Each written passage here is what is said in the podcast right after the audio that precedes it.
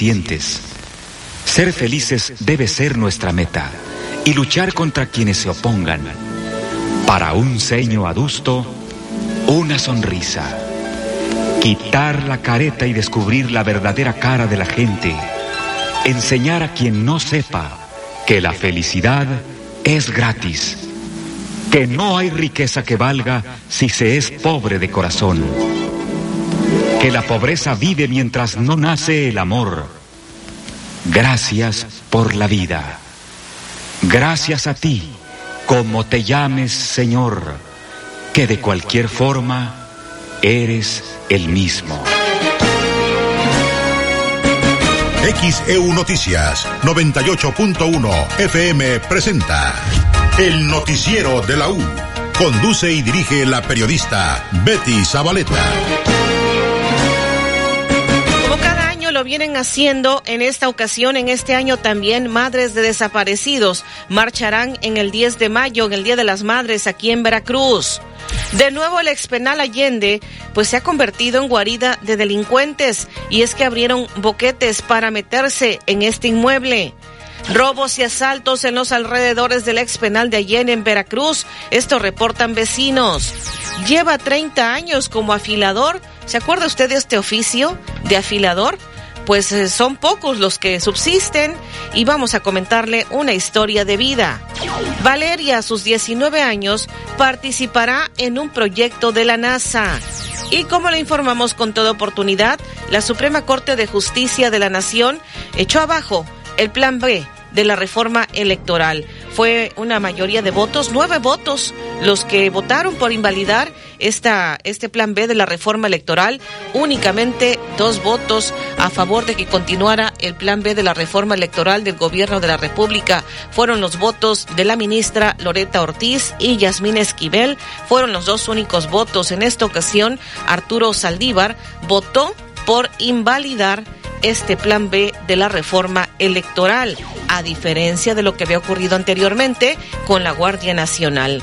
Y las reacciones no se hicieron esperar. Coparmex celebra el fallo de la Suprema Corte sobre el plan B electoral. Por su parte, el coordinador de Morena en el Senado, Ricardo Monreal, así lo dijo: la Corte le enmendó la plana al Poder Legislativo, pero pues seguidores del gobierno ahora están convocando, incluso también gobernantes, están convocando a una marcha pacífica por el rechazo de la primera plan, eh, parte del plan B electoral. Este rechazo de la Suprema Corte, ahora están convocando para el próximo sábado veinte de mayo a una marcha, en este caso gobernantes, legisladores de Morena, seguidores del gobierno. Y es que el gobernador del estado de Veracruz, Cuitláhuac García Jiménez, dijo que la Suprema Corte se excedió al invalidar la reforma electoral. Por su parte, el secretario de Gobernación, Adán Augusto López Hernández, dice: no hay de otra, plan C en las urnas. Esto fue lo que ha escrito en sus redes sociales. También le comentaremos, prevén una caída de la economía para el segundo semestre de este dos mil veintitrés. En El Paso, Texas, es ahora el sitio donde miles de, miles de migrantes se congregan a la espera del fin del título cuarenta y dos en los Estados Unidos. Se prevé que tal vez hoy en la mañanera el gobierno de la República pudiera anunciar el fin de la emergencia por la pandemia del COVID en la República Mexicana. Colapsa elevador del Hospital Infantil en Veracruz. Ahora se habla presuntamente de cuatro lesionados. Le estaremos comentando al respecto. Y pues un mural de Willy Colón. Willy Colón reacciona al tener su propio mural en un fraccionamiento de aquí de Veracruz. Una joven denuncia presunto acoso mientras esperaba el camión. Esto en una colonia de aquí de Veracruz, en la, en la avenida Allende y la calle Ignacio de la Llave. Y tenemos en los deportes, Edwin Santana. Excelente mañana, licenciada Betty, amigos de X E U, un gusto saludarlos. Champions, martes de Champions, juega el rey de Europa, el Real Madrid, que se enfrenta a uno de los plebeyos con más dinero, como lo es el Manchester City. Mañana, derbi de la Madonina.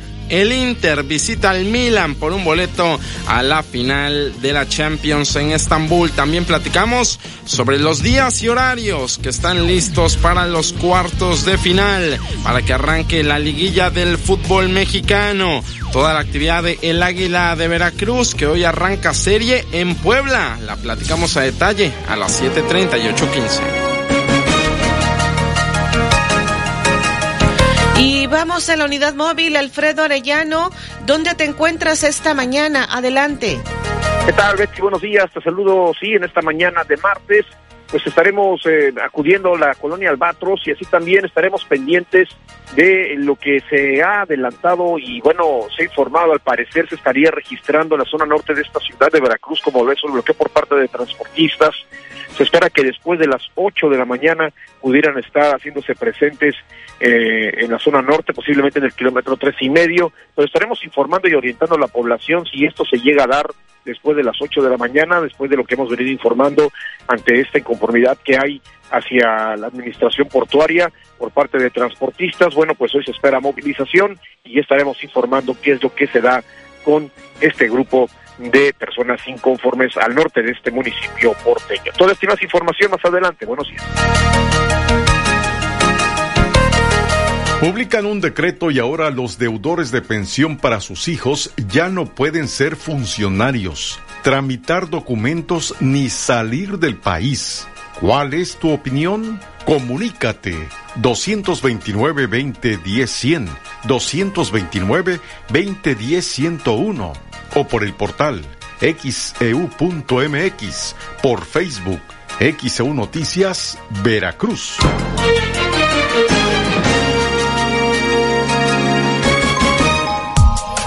¿Qué tal? Muy buenos días. Saludo a la audiencia de X E U en este día, que es martes. Estamos a nueve de mayo del dos mil veintitrés. Más adelante estaremos actualizando el pronóstico del tiempo. David Sotelo, con el gusto de saludarte cada mañana. ¿Qué tal, Betty? Buenos días. Buenos días a nuestra audiencia.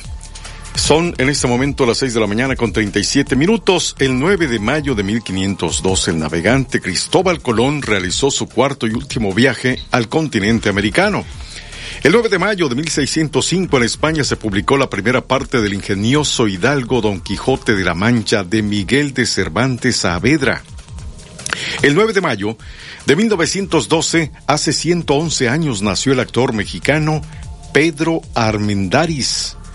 El nueve de mayo de mil novecientos ochenta y seis, en México, después de ochenta y seis años en operación, cerró sus puertas la Fundidora de Fierro y Acero de Monterrey, la cual fue considerada como la primera industria siderúrgica tanto en México como en toda Latinoamérica. El nueve de mayo de mil novecientos noventa y cuatro, Nelson Mandela fue investido como el primer presidente negro de Sudáfrica. El nueve de mayo del año dos mil murió Carmen Romano de López Portillo, mujer mexicana, esposa del que fuera presidente de México, José López Portillo. El doctor Javier Eduardo del Ángel García, cirujano urólogo, dos veintinueve, ciento sesenta y ocho, cincuenta y siete noventa y cinco. Únete al WhatsApp de X E U y recibe información importante. El WhatsApp de X E U, veintidós noventa y cinco, cero nueve, setenta y dos ochenta y nueve, veintidós noventa y cinco, cero nueve, setenta y dos ochenta y nueve.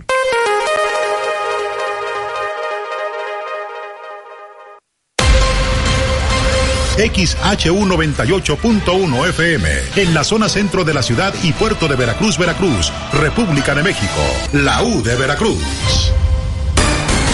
En X E U noventa y ocho punto uno F M está escuchando el noticiero de la U con Betty Zavaleta.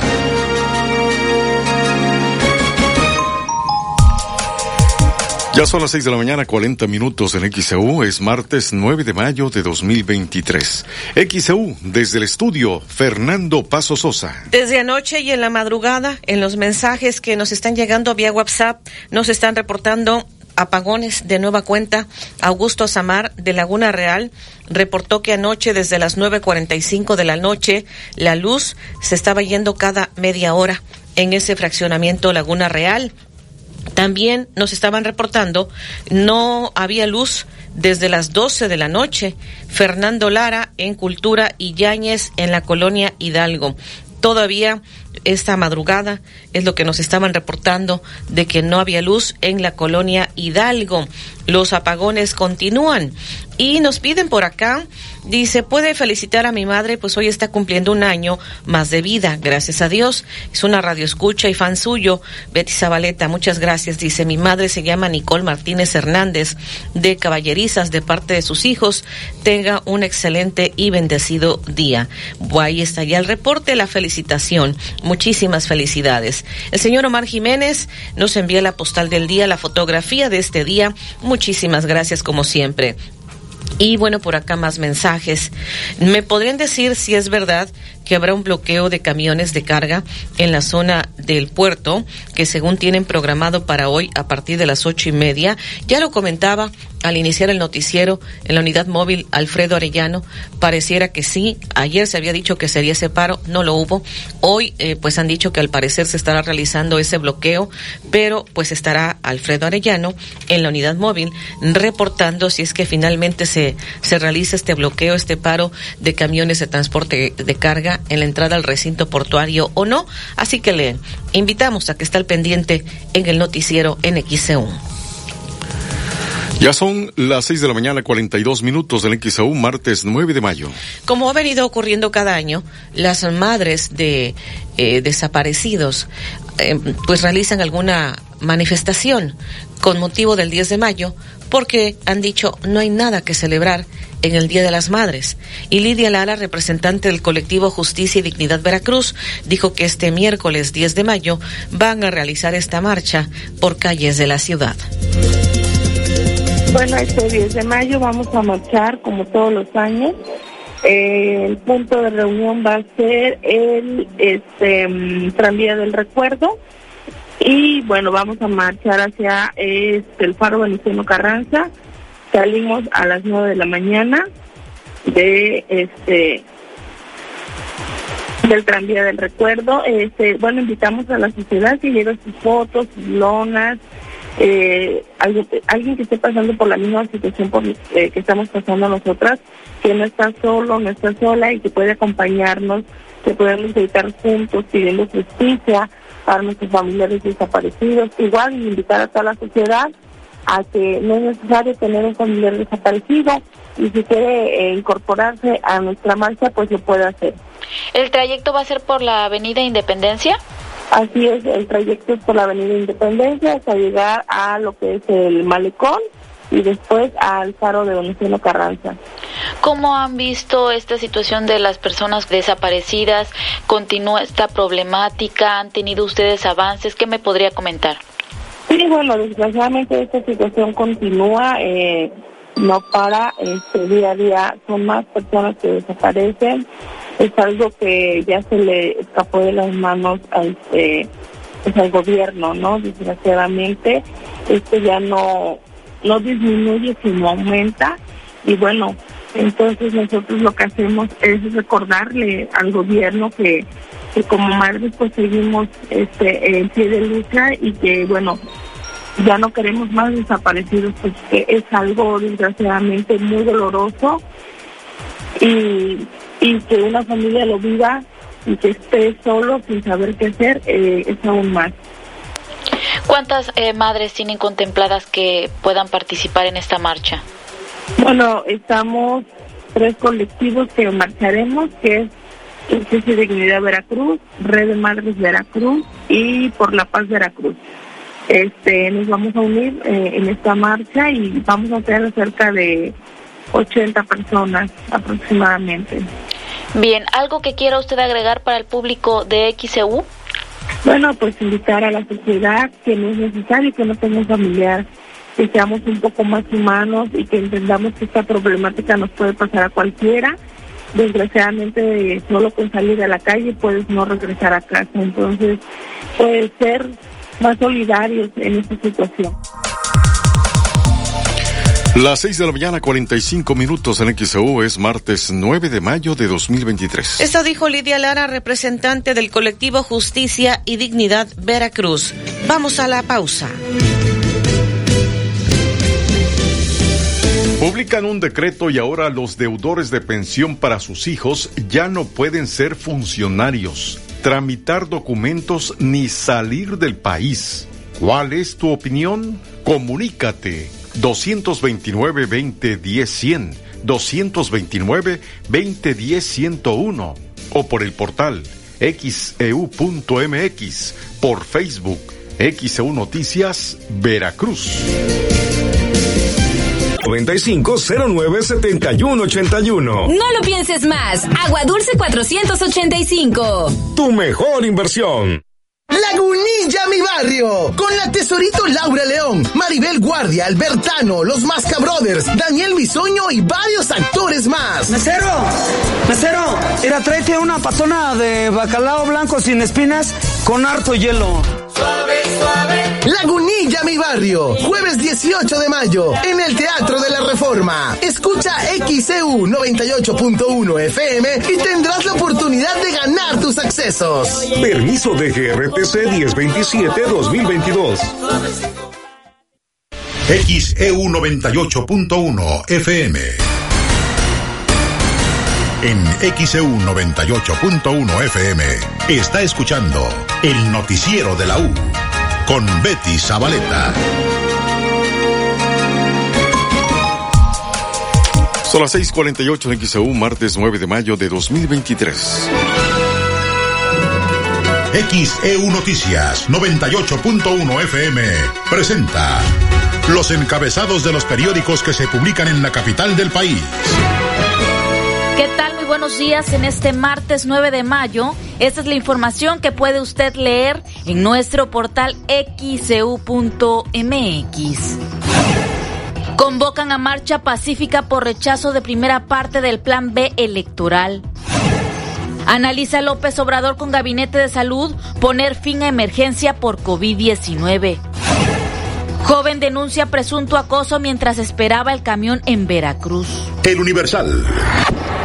La Corte tira el Plan B y crecen los reproches del gobierno. Tras el revés a la reforma electoral, el titular de la Secretaría de Gobernación dice que van por el Plan C. El Reforma. Sepulta Suprema Corte Plan B electoral. La Corte sepultó la primera parte del Plan B electoral promovido por López Obrador con el argumento de que se violó el procedimiento legislativo. Milenio. Por revés en la Corte, la cuatro T alista Plan C en las urnas. El Pleno de la Suprema Corte de Justicia de la Nación invalidó por nueve votos contra dos la primera parte de la reforma electoral reconocida como el Plan B. La mayoría de los ministros concluyó que hubo graves violaciones al procedimiento legislativo para aprobar las reformas a la Ley General de Comunicación Social y a la Ley General de Responsabilidades Administrativas. La jornada.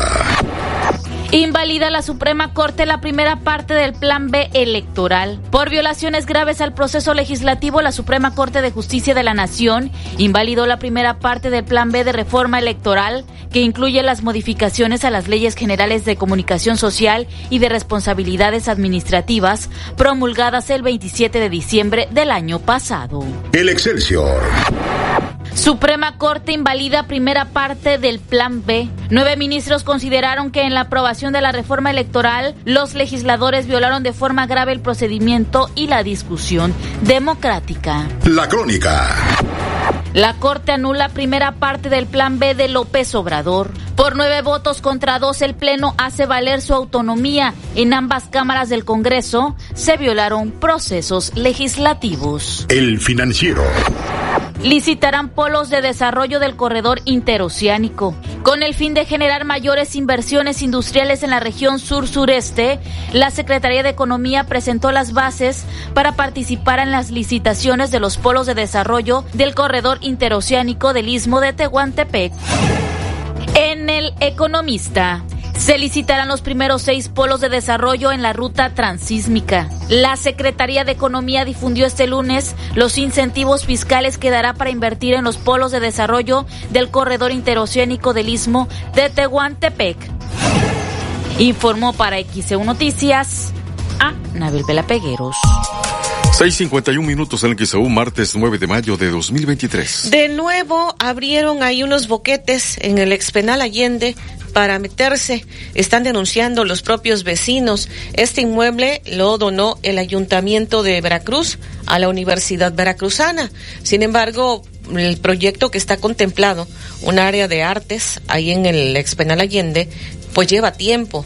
Y mientras esto sucede, en el inmueble, eh, pues ahora abrieron estos boquetes y ahí se están metiendo.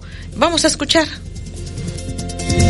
Otra vez el expenal de Allende, ubicado en la avenida del mismo nombre en el centro de la ciudad de Veracruz, sirve como guarida de indigentes o delincuentes que tienen atemorizados a los habitantes de la zona. Personas no identificadas abrieron al menos dos boquetes en la fachada principal, uno en la parte inferior izquierda de la puerta metálica y el otro en una ventana que estaba bloqueada con madera, por donde ingresan al edificio sin que nadie les diga nada. Vecinos de la zona han reportado que de nuevo el inmueble, que está abandonado desde hace varios años y que recientemente el ayuntamiento entregó en comodato a la Universidad Veracruzana, es el lugar en donde se concentran los ladrones. A consecuencia de esa situación se han incrementado los robos y asaltos en los alrededores, por lo que viven con el temor de ser víctimas de la delincuencia. También se meten a las viviendas para robar cable y tubería. A un costado está el jardín de niños Elena Martínez Cabañas, al que le han cortado dos veces el cerco eléctrico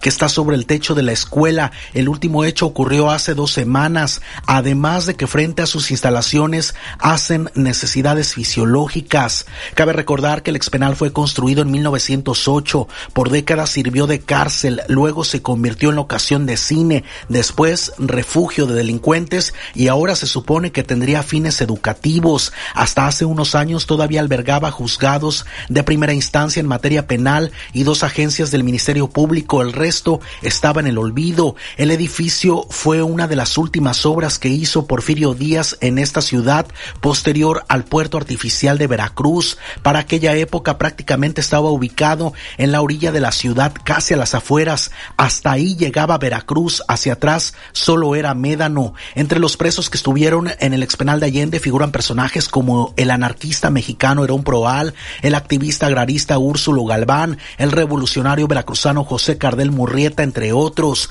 Registros indican que originalmente tenía una capacidad para ochocientos presos. Era un penal bastante grande para la región y fue utilizado como tal por mucho tiempo. Pero en abril del dos mil ocho, cuando el actor y productor hollywoodense Mel Gibson llegó a Veracruz para elegir locaciones para uno de sus rodajes, durante el dos mil nueve, en el sexenio del exgobernador Fidel Herrera Beltrán, se informó que el penal de Allende dejaría de ser una cárcel para convertirse en las oficinas de la delegación del Instituto Nacional de Antropología e Historia, el I N A, y también museo. Nunca fue así. En junio de ese mismo año, dos mil nueve, elementos del Ejército Mexicano y de la Policía Federal implementaron un fuerte dispositivo de seguridad en el primer cuadro de la ciudad para iniciar con el traslado de más de novecientos reos a diferentes centros de readaptación social del Estado. En el sitio grabaron escenas de película y tuvo que ser acondicionado para simular el desaparecido reclusorio de la Mesa en Tijuana, Baja California. Sin embargo, el tiempo ha hecho de las suyas. La falta de rehabilitación o mantenimiento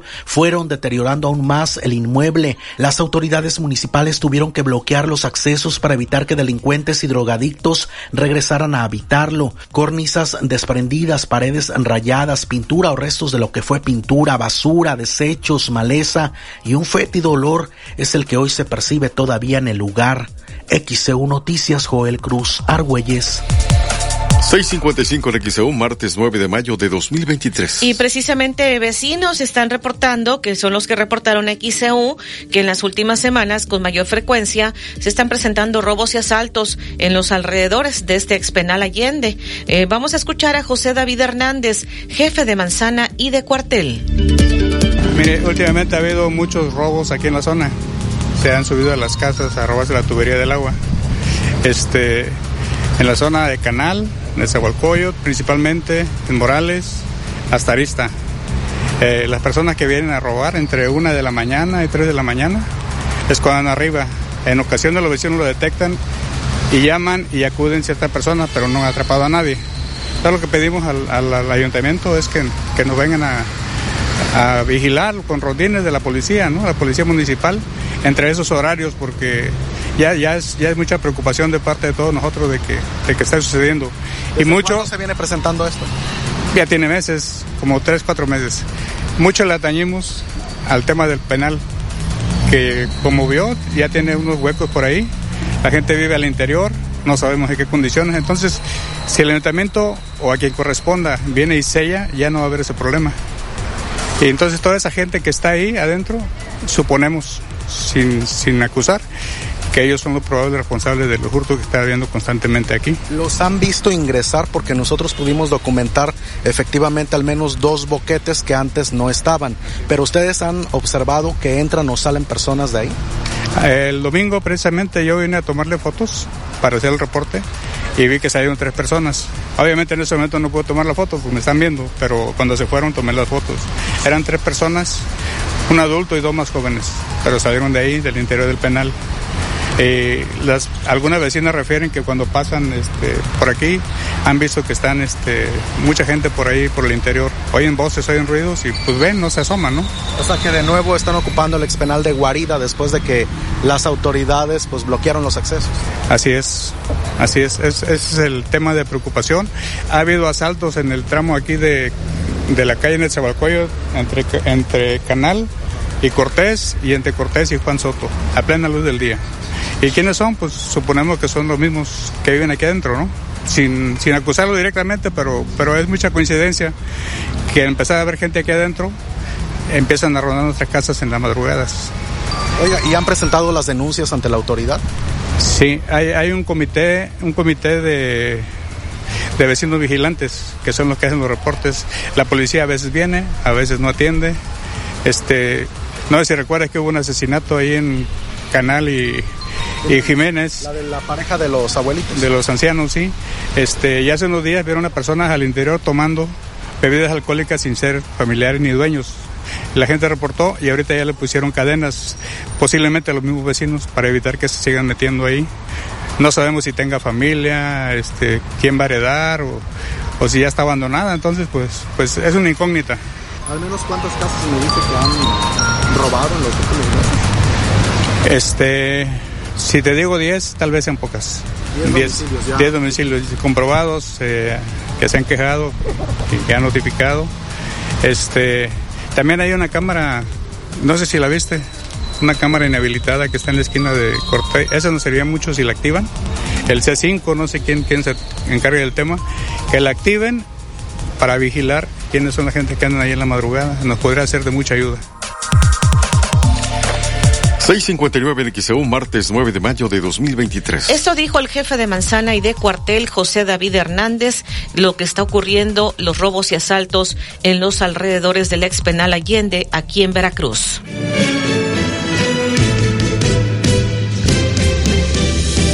Publican un decreto y ahora los deudores de pensión para sus hijos ya no pueden ser funcionarios, tramitar documentos ni salir del país.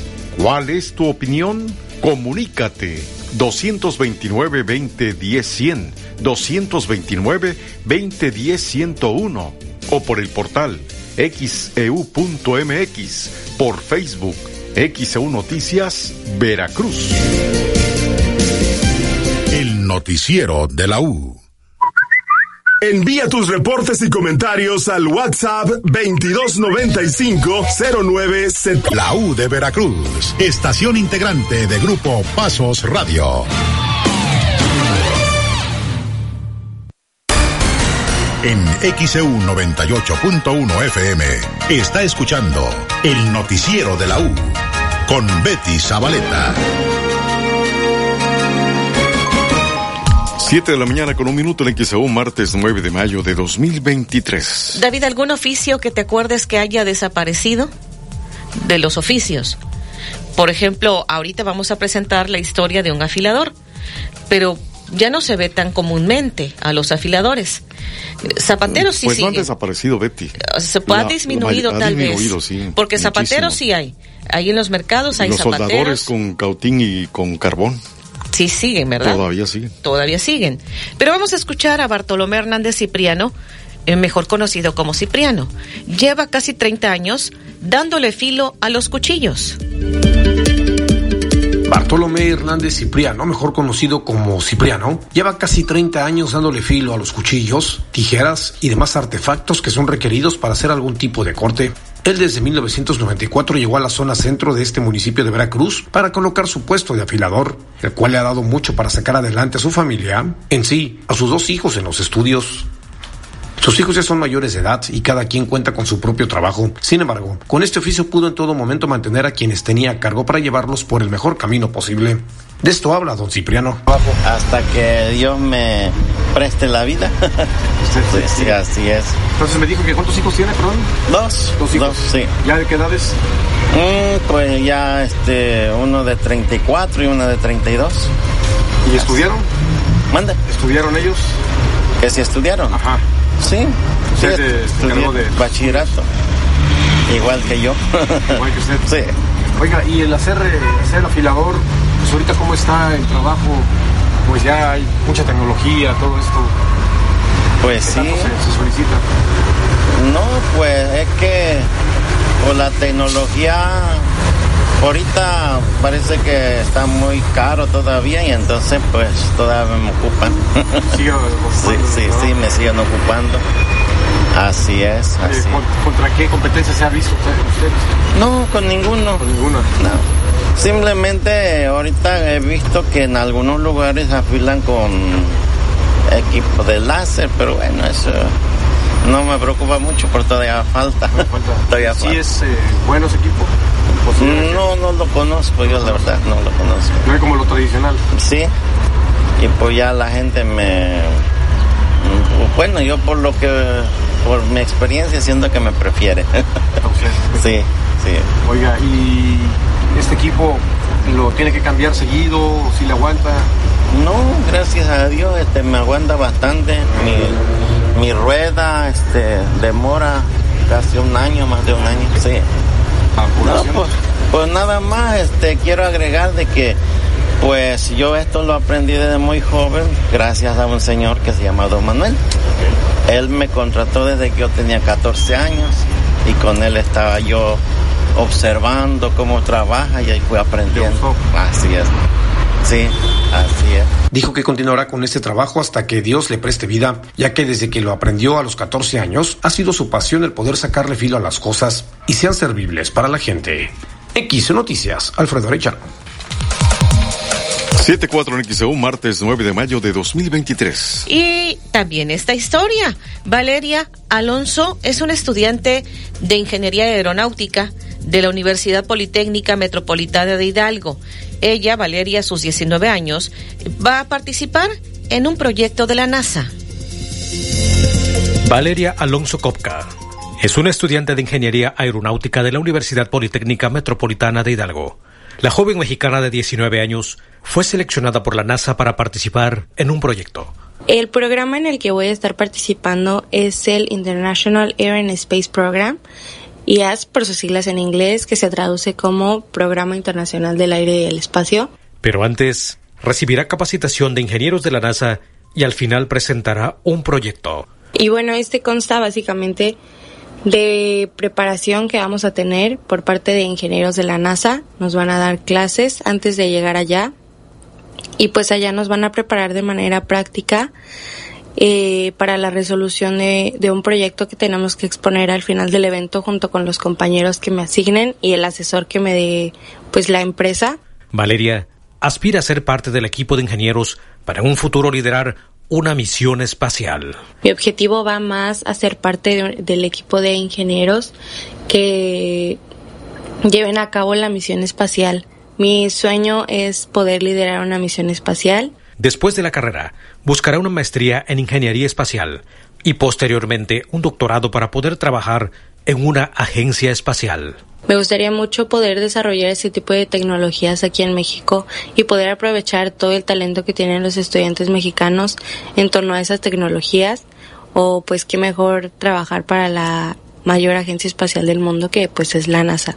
Valeria no es la única mexicana que participará en el proyecto. La hidalguense asegura que fue contactada por otra joven de otro estado que también participará. En noviembre de este dos mil veintitrés, Valeria conocerá la NASA. Ahí ella propondrá un proyecto. El viaje va a ser del doce al dieciocho de noviembre en las instalaciones de la NASA en Huntsville, Alabama. Y bueno, pues el proceso de selección, ahí sí se propone un proyecto para que la empresa te pueda considerar como candidato. La estudiante hidalguense asegura que en México hay gente capaz y el país tiene las herramientas para quien quiera salir adelante. A meses de que se realice el proyecto, Valeria recibe mensajes de aliento y afirma sentir orgullo no solo por representar a su estado, sino a México. X E U Noticias. Oh, Sedequi. siete con siete en X E U, es martes nueve de mayo de dos mil veintitrés. Y ahora tenemos este reporte desde redacción. Olivia Pérez, adelante. Sí, Betty, muy buenos días a todos. Comentarles que están dando a conocer que se va a concurso ya los primeros seis polos de desarrollo en el Istmo, entre los incentivos fiscales que va a otorgar el gobierno mexicano para atraer empresas figuran la depreciación acelerada durante los primeros seis años, la exención del I V A durante los primeros cuatro años entre transacciones dentro de estos polos y la exención del I S R al cien por ciento durante tres años. La próxima semana se van a publicar las bases de licitación y el proceso durará alrededor de ciento diez días. Lo dijo la secretaria de Economía de este lunes, difundió los incentivos fiscales que dará para invertir en los polos de desarrollo del corredor interoceánico del Istmo de Tehuantepec. Raquel Buenrostro, titular de la Secretaría de Economía, informó que el paquete está conformado por esta depreciación acelerada durante los primeros seis años, así como exención del I V A en transacciones al interior de los polos. Se va a permitir la recuperación del I V A pagando por las compras que se hagan fuera de los polos de desarrollo. También Buenrostro anunció la exención al cien por ciento del I S R con posibilidad de extenderse por tres años adicionales, con una reducción del cincuenta y hasta el noventa por ciento en función de variables como el número de puestos de trabajo creados. Y esto se da con el objetivo de asegurar que las nuevas nuevas inversiones contribuyan al desarrollo regional. La Secretaría de Hacienda y Crédito Público va a solicitar niveles mínimos de empleo que las empresas deberán de cumplir para obtener los beneficios fiscales de acuerdo con la actividad económica que desarrollen. El corredor interoceánico contempla el establecimiento de diez polos de desarrollo en una región que conecta el Golfo de México y el Océano Pacífico a través de trescientos cuatro kilómetros de vía ferroviaria. Con la coordinación del corredor interoceánico se va a modernizar el ferrocarril del Istmo de Tehuantepec, se ampliarán los puertos de Coatzacoalcos en Veracruz y Salina Cruz en Oaxaca. También se señala que se va a fortalecer la infraestructura carretera de caminos rurales, así como la red portuaria, y además se construirá un gasoducto para abastecer a empresas y consumidores domésticos. El objetivo, según se señala por el gobierno federal, es impulsar un entorno atractivo de negocios y elevada calidad de vida en el sur sureste del país, aprovechando la importante infraestructura multimodal con la que cuenta la región, que incluye carreteras, puertos, aeropuertos y ferrocarril. Cabe decir que las concesiones se van a otorgar por un plazo de dos años, prorrogables hasta por cinco años más, y en una primera etapa participarán solo seis de los diez polos de desarrollo. Es parte de lo que se está informando por la Secretaría de Economía. Ya van a salir a concurso los primeros seis polos de desarrollo en el Istmo de Tehuantepec. Los detalles en nuestro portal en x e u punto m x. Buenos días. Siete días en X E U, es martes nueve de mayo de dos mil veintitrés. veintidós noventa y cinco, dieciséis dieciocho quince y veintidós noventa y cuatro, cero siete cuarenta y uno noventa y ocho o en calle Iturbide, número seiscientos cuarenta y uno de Veracruz, Veracruz. X E U noventa y ocho punto uno F M. X E U noventa y ocho punto uno F M presenta el avance del pronóstico del tiempo. Ya saludamos esta mañana al meteorólogo de Protección Civil, al licenciado Federico Acevedo. ¿Cómo está, licenciado? Muy buen día. Le escuchamos con el pronóstico del tiempo. Estamos bien, gracias a Dios, Betty. Eh, muy amable por la pregunta. Este, muy buen día para todos y todos. Un saludo desde Jalapa, la capital del estado de Veracruz. Y les comento que el día de hoy pues está amaneciendo con cielo mayormente nublado, nublado bajo en algunos puntos, en algunas zonas. Eh, eh, nublado de desarrollo vertical, que no está dejando precipitaciones, o no debe estar dejando precipitaciones en este momento, y que no es de gran espesor la nubosidad del gran desarrollo vertical, pero pero bueno, está presente en la parte norte, en las zonas del norte del estado de Veracruz, mientras que en lo que es el centro y sur del estado amanece mayormente despejado, posiblemente en algunos puntos con niebla esta mañana. Las temperaturas que hemos recuperado, como hemos comentado ya desde prácticamente hace un mes, de los aeropuertos, dado que todavía la Comisión Nacional del Agua tiene problemas con su con su información, zonas de los aeropuertos, y les comento que en la zona de Tampico el día de ayer registró el aeropuerto treinta y dos grados Celsius, hoy amanece con veintiséis. Costa Rica ayer alcanzó también los treinta y dos grados Celsius, hubo eh, pues posibilidad de lluvias, estuvo nublado durante la tarde en esta zona, y esta mañana apenas eh, dando un dato, eh, a esta hora hay niebla, hay niebla en el aeropuerto de, de Costa Rica, y tienen veinticuatro grados Celsius. En el puerto de Veracruz, ayer la máxima, en el aeropuerto, perdón, treinta y cuatro grados Celsius, en la mínima de veinticuatro, y está reportando neblina, mientras que en la zona de Minatitlán, veintinueve grados Celsius, ahí le ayuda mucho el viento del norte, que, que es eh, producto de la brisa marina en esa región, es la, la, la, la brisa de, del sur del estado, así como en Tabasco es del norte, y están amaneciendo con una temperatura de veintiséis grados Celsius. Ayer hubo pues gran actividad de, de tormentas en una línea, una franja más bien, que fue vino de que se dio desde lo que es en la parte oriental de Coahuila, todo Nuevo León, cruzó lo que es el centro del país, eh, se acercaron estos a, a lo que es el, la región de, de... No, más bien se presentaron en la zona de Perote, hubo, hubo actividad eléctrica, así como en la zona de Maltrata, y también un poco más intensa hacia la zona de Guayacocotla. Y todo esto fue lo que ocasionó también pues las lluvias fuertes en el centro del país, acompañadas en algunas zonas de granizo, y también lo hubo hubo lluvias importantes en lo que es en la parte occidental de Oaxaca y algunos sectores de lo que es el estado de Guerrero. Y todo el centro de México también, bueno, bajo estas condiciones. El, el día de hoy, eh, el pronóstico es de que La, la probabilidad de lluvias se sigue concentrando en estas regiones, aunque con menor menor este, probabilidad, es decir, ya no se, se observa que vaya a ser tan intensa como el día de ayer, pero de todas formas esta va a ser la zona donde se esperan las lluvias a nivel nacional, y eso entonces quiere decir que nuevamente, aunque con menor probabilidad, en el transcurso de la tarde y noche se pueden dar algunas precipitaciones y también tormentas eléctricas en las montañas de Veracruz, del norte principalmente, y también aquí en el centro, y en especial hacia los límites con el estado de Puebla. El calor, pues no hay cambios, no hay cambios. Recuerden que estamos en el mes más cálido del año en el estado de Veracruz, y en gran parte de lo que es el, el este y sureste, sobre todo en los estados del Golfo de México y del Caribe. Eh, así es que el día de hoy nuevamente temperaturas muy altas, muy altas provocadas por el calor de este día.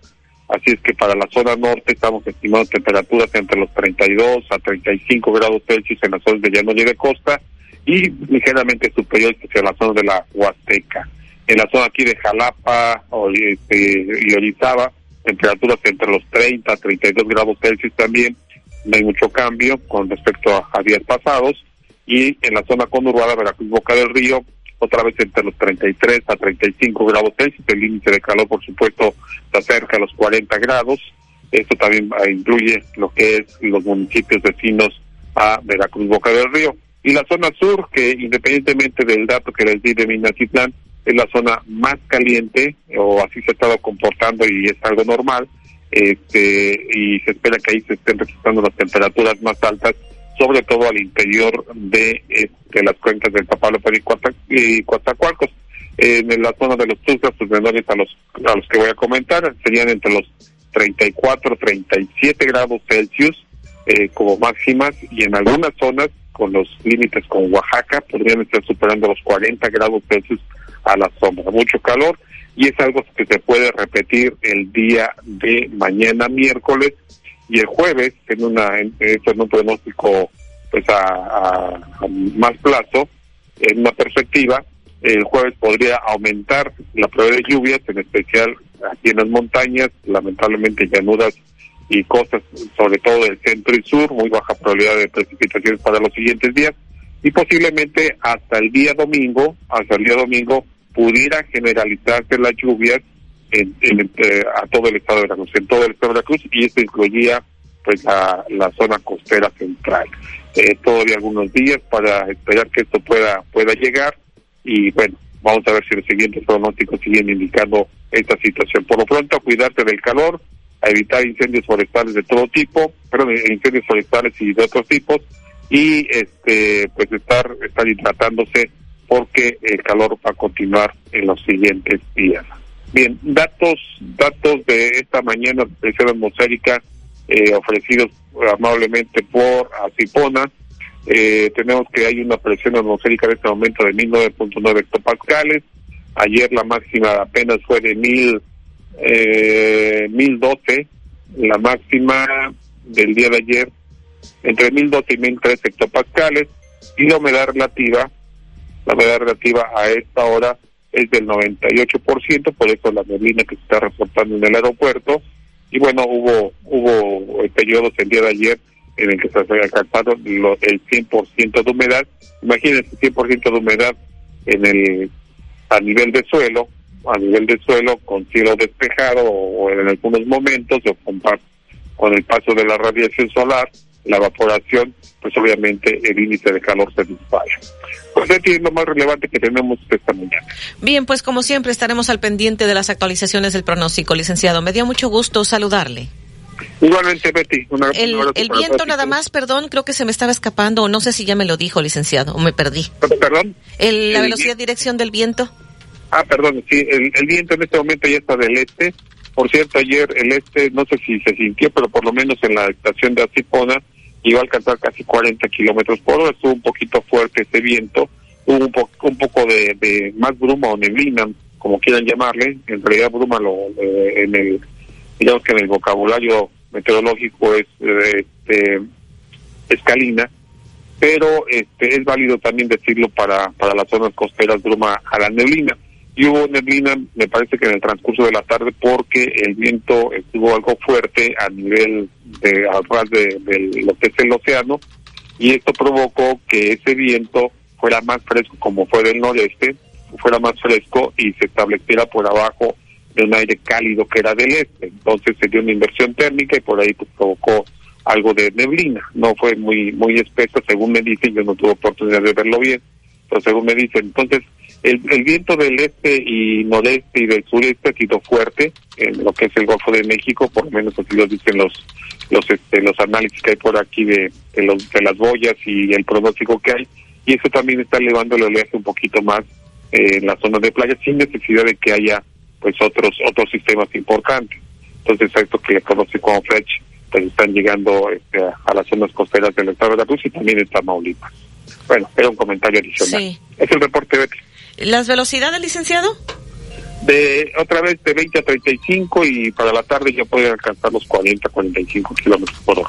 Bien, pues muchísimas gracias. Me dio gusto saludarle. Igualmente, gracias. Buen día. Las siete veintidós en X E U, martes nueve de mayo de dos mil veintitrés. Vamos a la pausa y haremos el resumen del pronóstico del tiempo.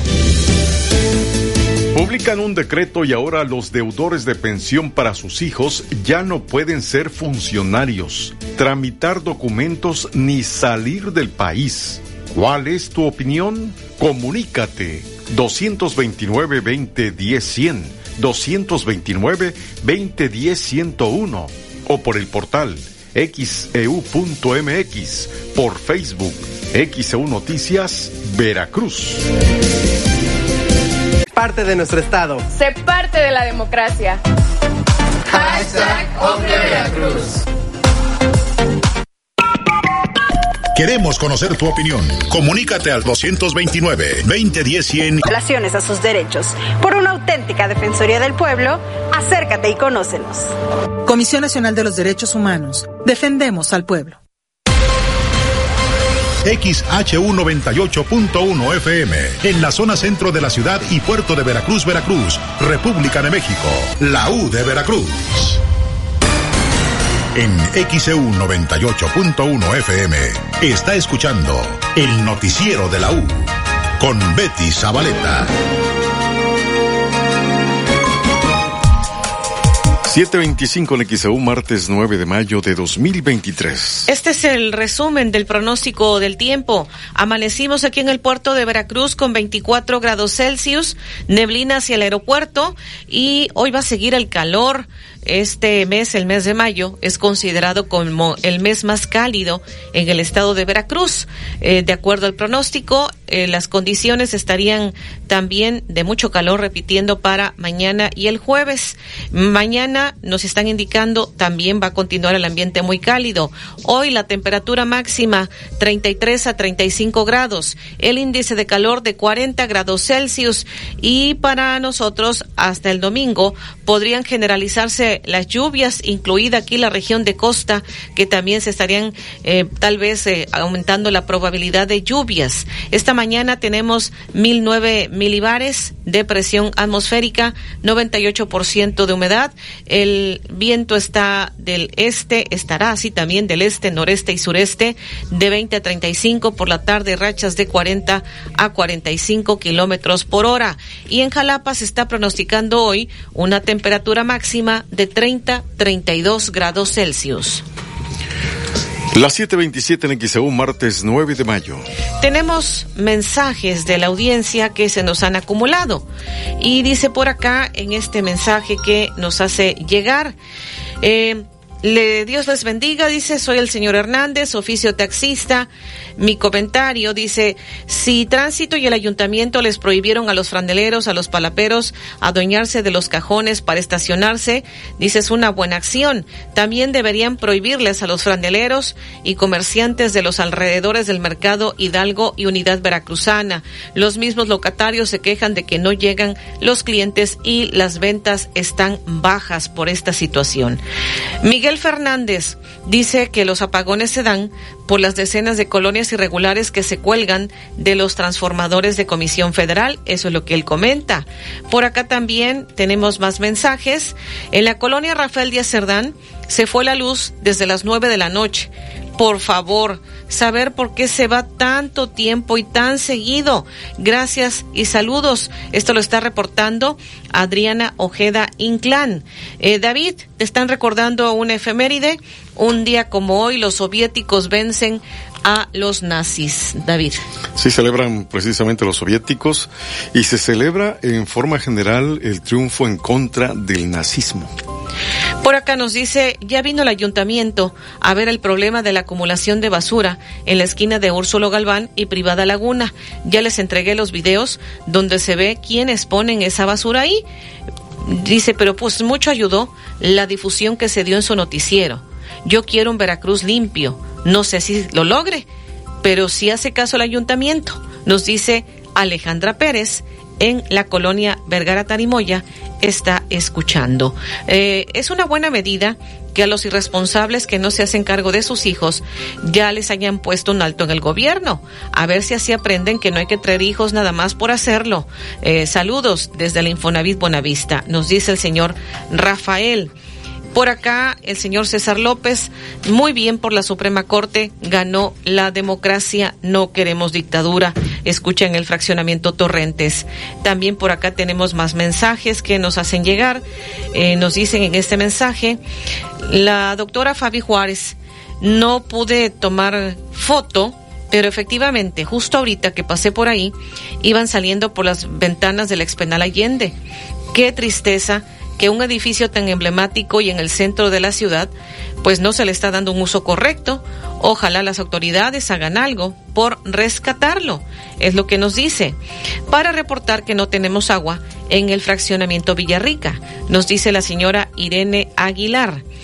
Por acá también, déjeme ver, soy José Carmona, un llamado a transporte público por el mal servicio que está brindando la ruta norte-sur, eh, por todo lo que es en Río Medio uno, ya que no paran a recoger pasaje debido a que demoran mucho para pasar. Eh, para una muestra, pues pasan dos de las rutas Galas y dos de la ruta Bolívar, y uno tiene que tomar esta ruta, tiene que tomar dos camiones y tener doble gasto. Solo pido que haya un servicio más continuo. Ese es mi reporte, es lo que nos dice. El señor Gómez, que es taxista, bendecido día para todos, nos envía una hermosa fotografía de el bulevar. Enrique Guaso dice, ese decreto de los padres que no mantienen a sus hijos, deberían mejor meterlos a la cárcel por irresponsables. Sería lo mejor.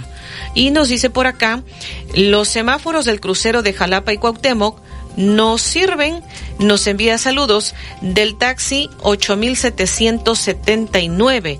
Muchas gracias y pues también un saludo. Y por acá dice la señora Cruz de Bonaterra al respecto de los oficios que tal vez han desaparecido. Dice, un oficio que ha desaparecido es el que componía sombrillas. No sé si... Yo tiene mucho tiempo que no veo a alguien este que componga sombrillas.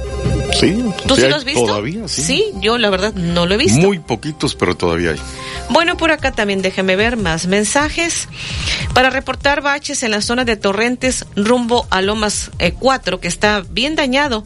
Ya ha habido reportes y no nos hacen caso.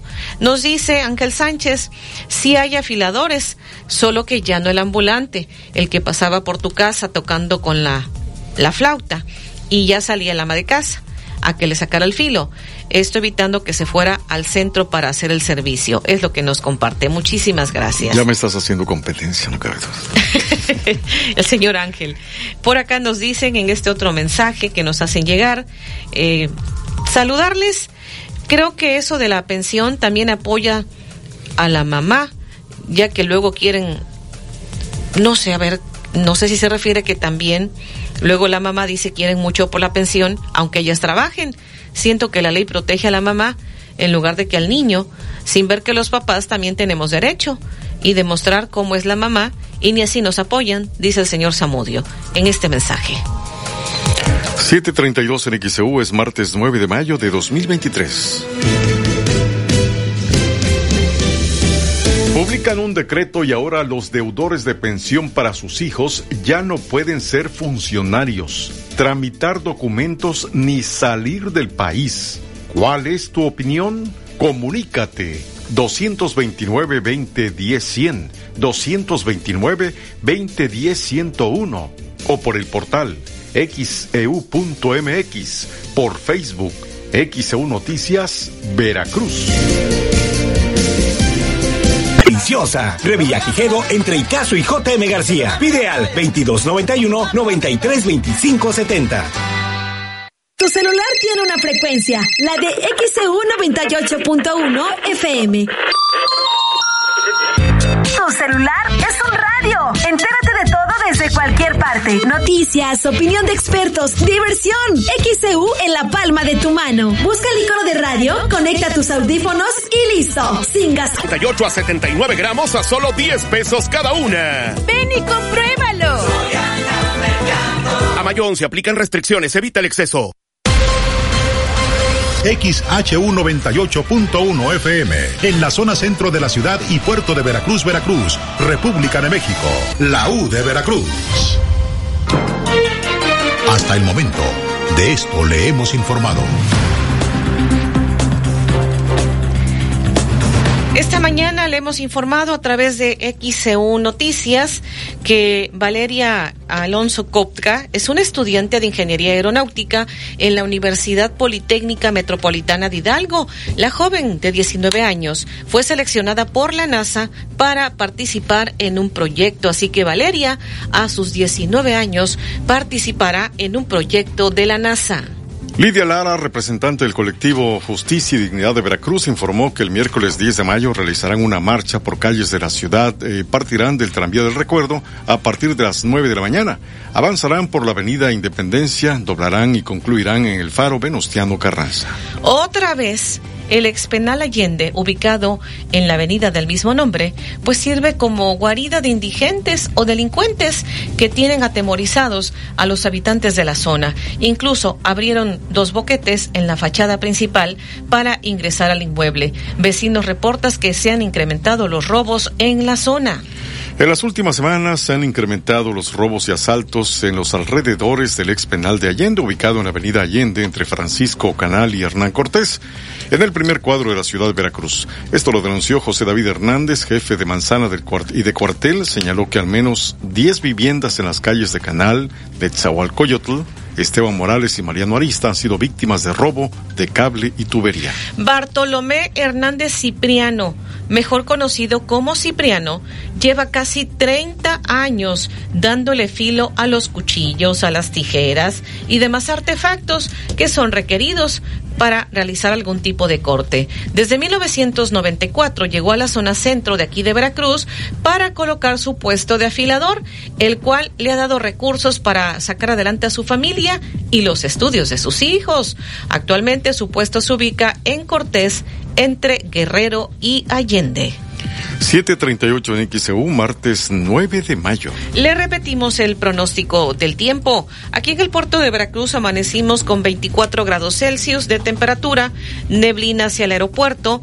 Hoy va a seguir el calor, este mes de mayo, el mes más cálido en el estado de Veracruz y en la mayor parte del territorio mexicano. Hoy se está pronosticando una temperatura de treinta y tres a treinta y cinco grados, el índice de calor de cuarenta grados Celsius, mil nueve milibares esta mañana, de presión atmosférica, noventa y ocho por ciento de humedad. Hoy el viento estará del este, noreste y sureste de veinte a treinta y cinco, rachas de cuarenta a cuarenta y cinco kilómetros por hora. Para mañana serían condiciones muy similares y muy posiblemente hasta el domingo se podrían generalizar lluvias en el territorio veracruzano, por supuesto incluida tal vez la costa de aquí de, de Veracruz, pero estaremos actualizando el pronóstico del tiempo. Y en Jalapa, hoy se está pronosticando una temperatura máxima de treinta a treinta y dos grados Celsius. siete cuarenta en X E U, martes nueve de mayo. Y más adelante colapsa elevador del Hospital Infantil en Veracruz. Una joven denuncia presunto acoso mientras esperaba el camión.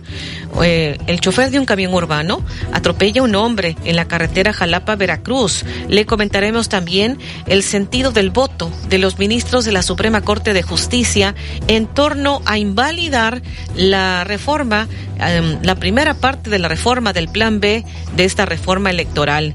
Además, también ya hay reacciones. La Coparmex celebra el fallo de la Suprema Corte sobre el Plan B de la reforma electoral. Por su parte, el morenista Ricardo Monreal dice que la Corte le enmendó la plana al legislativo. Sin embargo, legisladores de Morena, gobernantes de Morena, eh, seguidores del gobierno, están convocando a una marcha pacífica por lo que sucedió en la Suprema Corte de Justicia.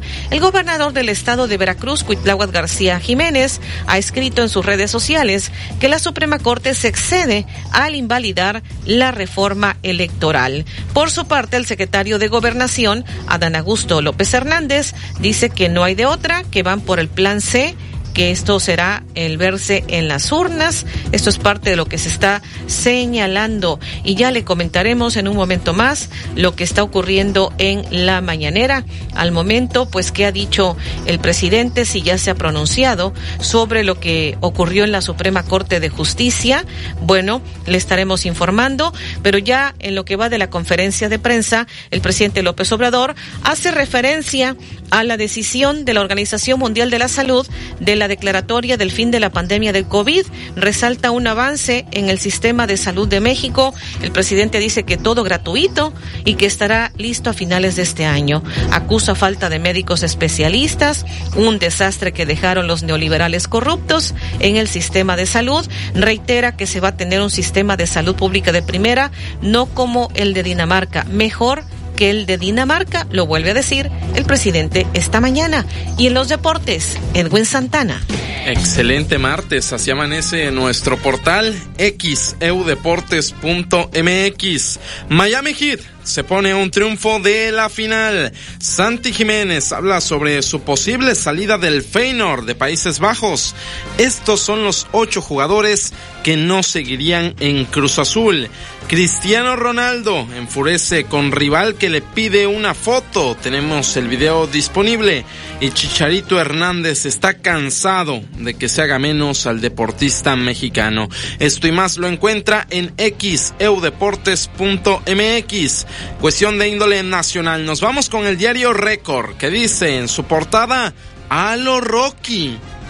Pelea de campeonato entre pesos pesados. En las semifinales de la Champions, Real Madrid de Benzema se planta como Balboa en casa, experimentado y ganador ante un retador poderoso. como lo es Iván Drago, el Manchester City de Haaland. Es la analogía que hace en este caso Diario Récord en su portada. En cuestiones internacionales nos vamos hasta España, porque el diario AS dice: un mago y una máquina.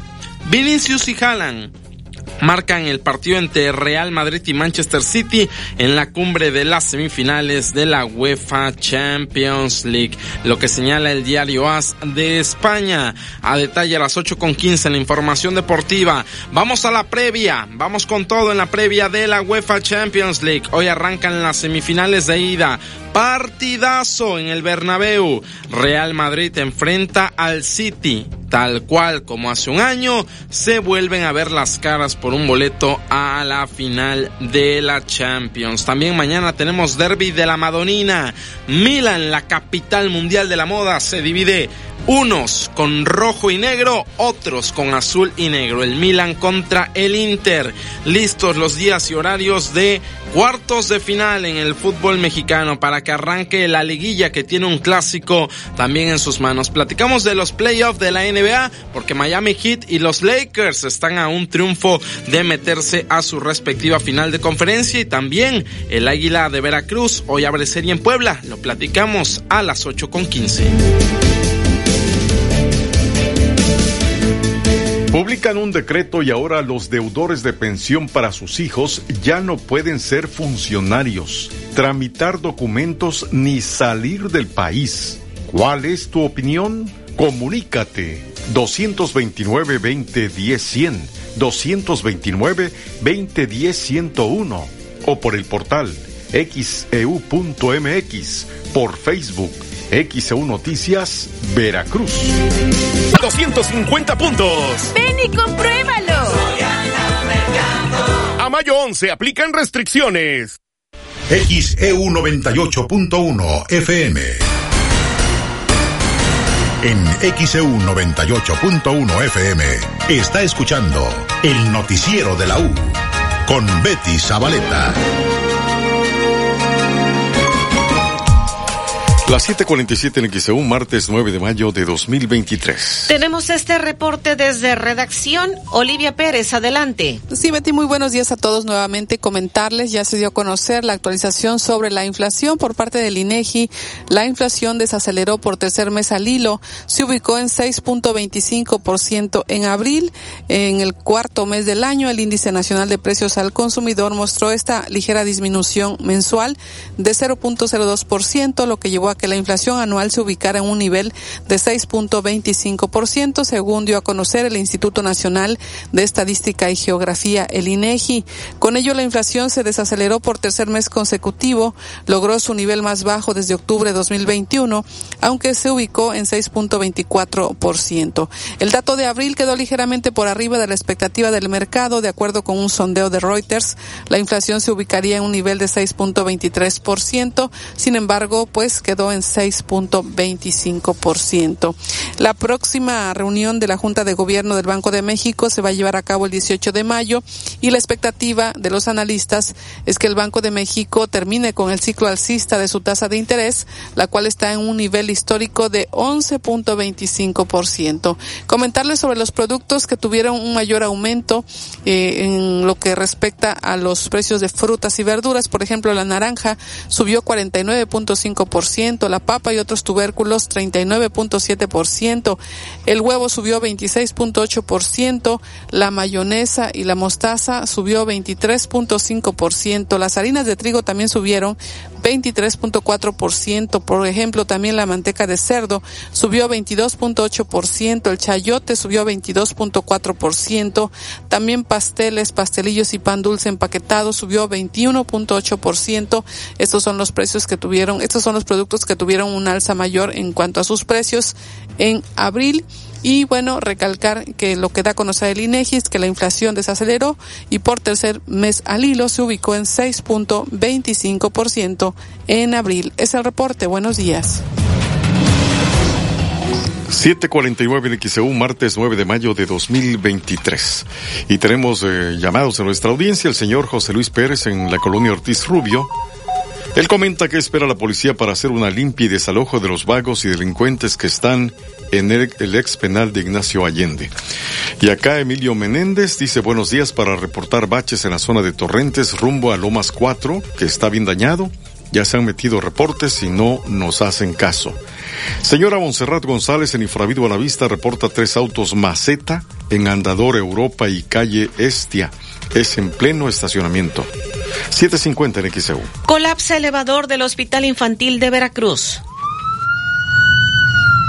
El elevador de la torre pediátrica del Hospital Infantil de la ciudad de Veracruz colapsó y descendió un piso, dejando al menos cuatro personas lesionadas. De acuerdo con los reportes, tras la caída del elevador resultaron lesionadas cuatro personas, un médico del área de epidemiología, una persona de neurología, un médico interno de neurología también y una trabajadora del área de cocina. Los cuatro lesionados fueron trasladados para su atención médica al Hospital General de Alta Especialidad del I S S S T E en el área de urgencias. Dos de los lesionados sufrieron esguince grado dos y tres.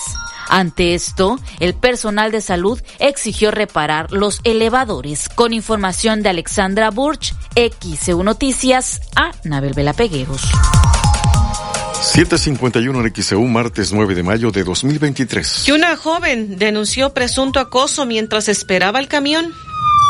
Una joven denunció que presuntamente fue víctima de acoso por parte de un sujeto en la ciudad de Veracruz. La agresión se registró la tarde de lunes en la esquina de la avenida Allende y la calle Ignacio de la Llave. La víctima publicó en sus redes que el sujeto le habría tocado sus glúteos mientras ella esperaba el urbano tras salir de la escuela. La joven tomó un video del agresor, el cual compartió en sus redes sociales y él se burló enviándole un beso y haciéndole una señal obscena con la mano izquierda. Además, la víctima expresó su impotencia porque nadie le brindó ayuda mientras ella era acosada por el sujeto. Con información de Javier Domínguez, X E U Noticias, a Anabel Vela Peguero. siete cincuenta y dos en X E U, martes nueve de mayo. Y el chofer de un camión urbano atropelló a un hombre en la carretera Jalapa-Veracruz. Durante la noche de este lunes, un hombre fue atropellado por un camión urbano sobre la carretera federal Veracruz-Jalapa. De acuerdo con los primeros reportes, los hechos ocurrieron cuando el sujeto, en presunto estado de ebriedad, intentaba cruzar la carretera. Sin embargo, fue alcanzado por un transporte urbano, quien ya no alcanzó a frenar. Al lugar de los hechos arribaron paramédicos de la Cruz Roja, quienes auxiliaron al lesionado y lo trasladaron a un hospital, ya que presentaba severas lesiones y fue reportado como grave, mientras que elementos de la Guardia Nacional acordonaron la zona y ayudaron a que la vialidad no se viera afectada tras este percance. El hombre que fue atropellado fue identificado como Juan, de aproximadamente cuarenta años de edad. Con información de Javier Domínguez, X E U Noticias, a Anabel Vela Pegueros. siete cincuenta y tres en X E U, martes nueve de mayo de dos mil veintitrés. Llamados, dice, soy Claudia Sánchez, es el mes de mucho calor y el mes que tampoco hay agua, porque desde el domingo no tengo agua, no nos dice dónde, ojalá nos pueda comentar en dónde, Claudia Sánchez, dónde es que no tienen agua. Eh, por acá me dicen... Eh, Tiene días que he estado reportando que en la zona norte, Oasis, Torrentes, Campanario, están en muy mal estado las calles, sin mencionar que en tiempos de, de lluvia hay muchos accidentes por los baches y ahora reporto luminarias que no sirven. Falta más vigilancia. Es lo que nos está comentando. Dice Betty, buen día. Si llegan a tener entrevista con el de Hacienda del Estado, este viernes cumple un mes que hice mi trámite de placas por convenio. Sigo sin recibirlas. Él comentó la última entrevista que el tiempo de respuesta es de cuatro días y ya voy para un mes. Es lo que nos están señalando. Eh, Señora Miriam Aguirre en Los Volcanes dice que el oficio de escritorio público ha desaparecido, David, en los oficios. Ahí sí no lo he visto ya. Yo ninguno. Tampoco. Yo creo que ese sí. O no sé si alguien ha visto del público este oficio de escritorio público. Yo no lo he visto. Tú me dices que tampoco. Esta radio escucha, nos comparte y nos envía saludos. Nos dice que eh, saludos Betty, David, de Raimundo Hernández en el fraccionamiento Villarrica. Un oficio que ya desapareció es el de mondonguero. Ese no, no sé, ahí sí. El de mondonguero. Sí, lo venden, nada más que de forma diferente. De, ya no las... Ya no andan calle por calle gritando. ¿Cómo gritaban, David? ¡Mondongo cocido! así era. Bueno, en las calles ya no, pero sí en lugares establecidos. Bueno, dice, escuché de las personas que arreglan las sombrillas, y sí hay uno en Cortés, esquina Madero, ahí con él arreglé mi sombrilla y no cobra caro, sí, nos dice la señora bien. Elvia.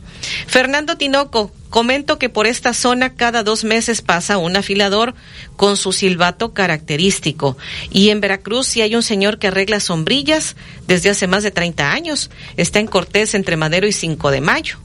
Por acá también nos dice, hay un señor que arregla sombrillas, eh, yo creo que se refieren todos al mismo, es en Cortés, casi esquina Madero, es lo que nos comparte también Rubén Ramírez sobre esto de los oficios. Fernando Cristóbal García Gaspar dice que desde el viernes le cortaron el internet, lo reportó, es que, y pues dice que él paga puntual, eh, esto es en la esquina de González Pajés, es lo que nos está compartiendo. Dice, buen día Betty y David.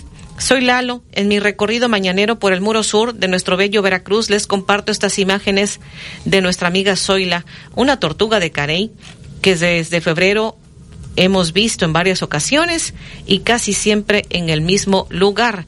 Muchísimas gracias por compartir estas fotografías. Son algunos del, de los llamados del público.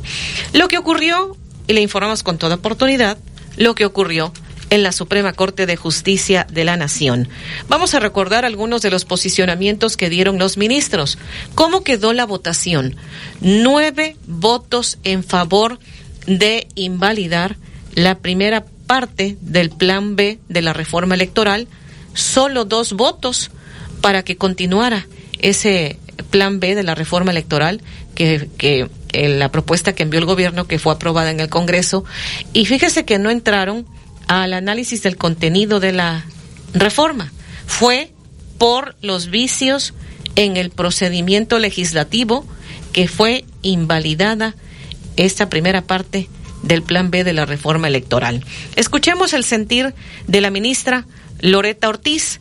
Ella, pues, se sumó a la postura de la ministra Yasmín Esquivel. Fueron los dos únicos votos que hubo para que continuara el Plan B de la reforma electoral. Pero escuchemos a Loretta Ortiz. Respetuosamente no comparto el sentido del proyecto. Por un lado, estimo que no se actualizan algunas de las irregularidades que se sostienen en la propuesta, como las referentes a la presentación de la iniciativa y la dictaminación en Comisiones Unidas del Senado, y por otro, si bien observo que existieron irregularidades en el proceso legislativo, como las referentes a la publicación del orden del día en la Gaceta Parlamentaria sin la debida anticipación y la ausencia de motivación respecto al trámite urgente en la Cámara de Diputados, Diputados, que implicó la dispensa de los trámites legislativos con base en el criterio que he sostenido desde que integro este alto tribunal, estas no tienen un potencial invalidante. Sobre este punto, el criterio que he mantenido al respecto, por ejemplo, en las controversias constitucionales trescientos dieciséis dos mil diecinueve, doscientos cuatro dos mil veinte, doscientos doce dos mil veinte y treinta y cinco dos mil veinte, ha sido que las irregularidades cometidas en una frase preparatoria de carácter técnico dentro del proceso legislativo, como lo son la presentación de la iniciativa, la debida publicación de la orden del día en la Gaceta Parlamentaria, la dispensa de los trámites por urgencia y la dictaminación, no implica necesariamente un efecto invalidante. siete cincuenta y ocho en X E U, martes nueve de mayo. Esto fue lo que dijo la ministra Loretta Ortiz. Y Yasmín Esquivel, pues también ella votó para que continuara este plan B de la reforma electoral que reformó dicha ley general e invalidarlo por los supuestos vicios de procedimiento que se le atribuyen colocará a esta ley en una situación de mayor inconstitucionalidad de la que tenía antes de ser reclamada, porque desaparecerán las normas con las cuales el Congreso de la Unión dio cumplimiento al ordenado por esta Suprema Corte. Consecuentemente, no solo estoy en contra de la invalidez del procedimiento legislativo que se propone, sino sobre todo en contra de la falta de estudio de los demás temas planteados en las demandas, porque considero que al limitar simplemente a expulsar del orden jurídico el decreto reclamado sin analizar el contenido de las normas reclamadas, que es lo que realmente le interesa a la ciudadanía, se deja de cumplir con el mandato mandato constitucional que nos obliga en forma expresa a privilegiar la solución del conflicto sobre proced- formalismos procedimentales. El respeto a la división de poderes también es respetar la Constitución. Son las ocho de la mañana en X E U, es martes nueve de mayo de dos mil veintitrés. Estos fueron los dos únicos votos en favor de que continuara el plan B de la reforma electoral, el de Loretta Ortiz y el de Yasmín Esquivel. Todos los demás ministros votaron para que fuera invalidada la reforma. Escuchemos a la ministra presidenta Norma Piña. Estoy con el sentido del proyecto. Nuestro país es una democracia constitucional. Uno de sus principios fundamentales es que las decisiones deben ser tomadas mediante procedimientos democráticos de tipo deliberativo. ¿Qué implica esto? Que las decisiones deben adoptarse mediante la regla de la mayoría una vez que se ha deliberado el tiempo suficiente a partir de la información relevante, habiéndose escuchado en igualdad de condiciones a todas las fuerzas políticas con representación. Detrás de la deliberación parlamentaria está la salvaguarda de la expresión de las minorías.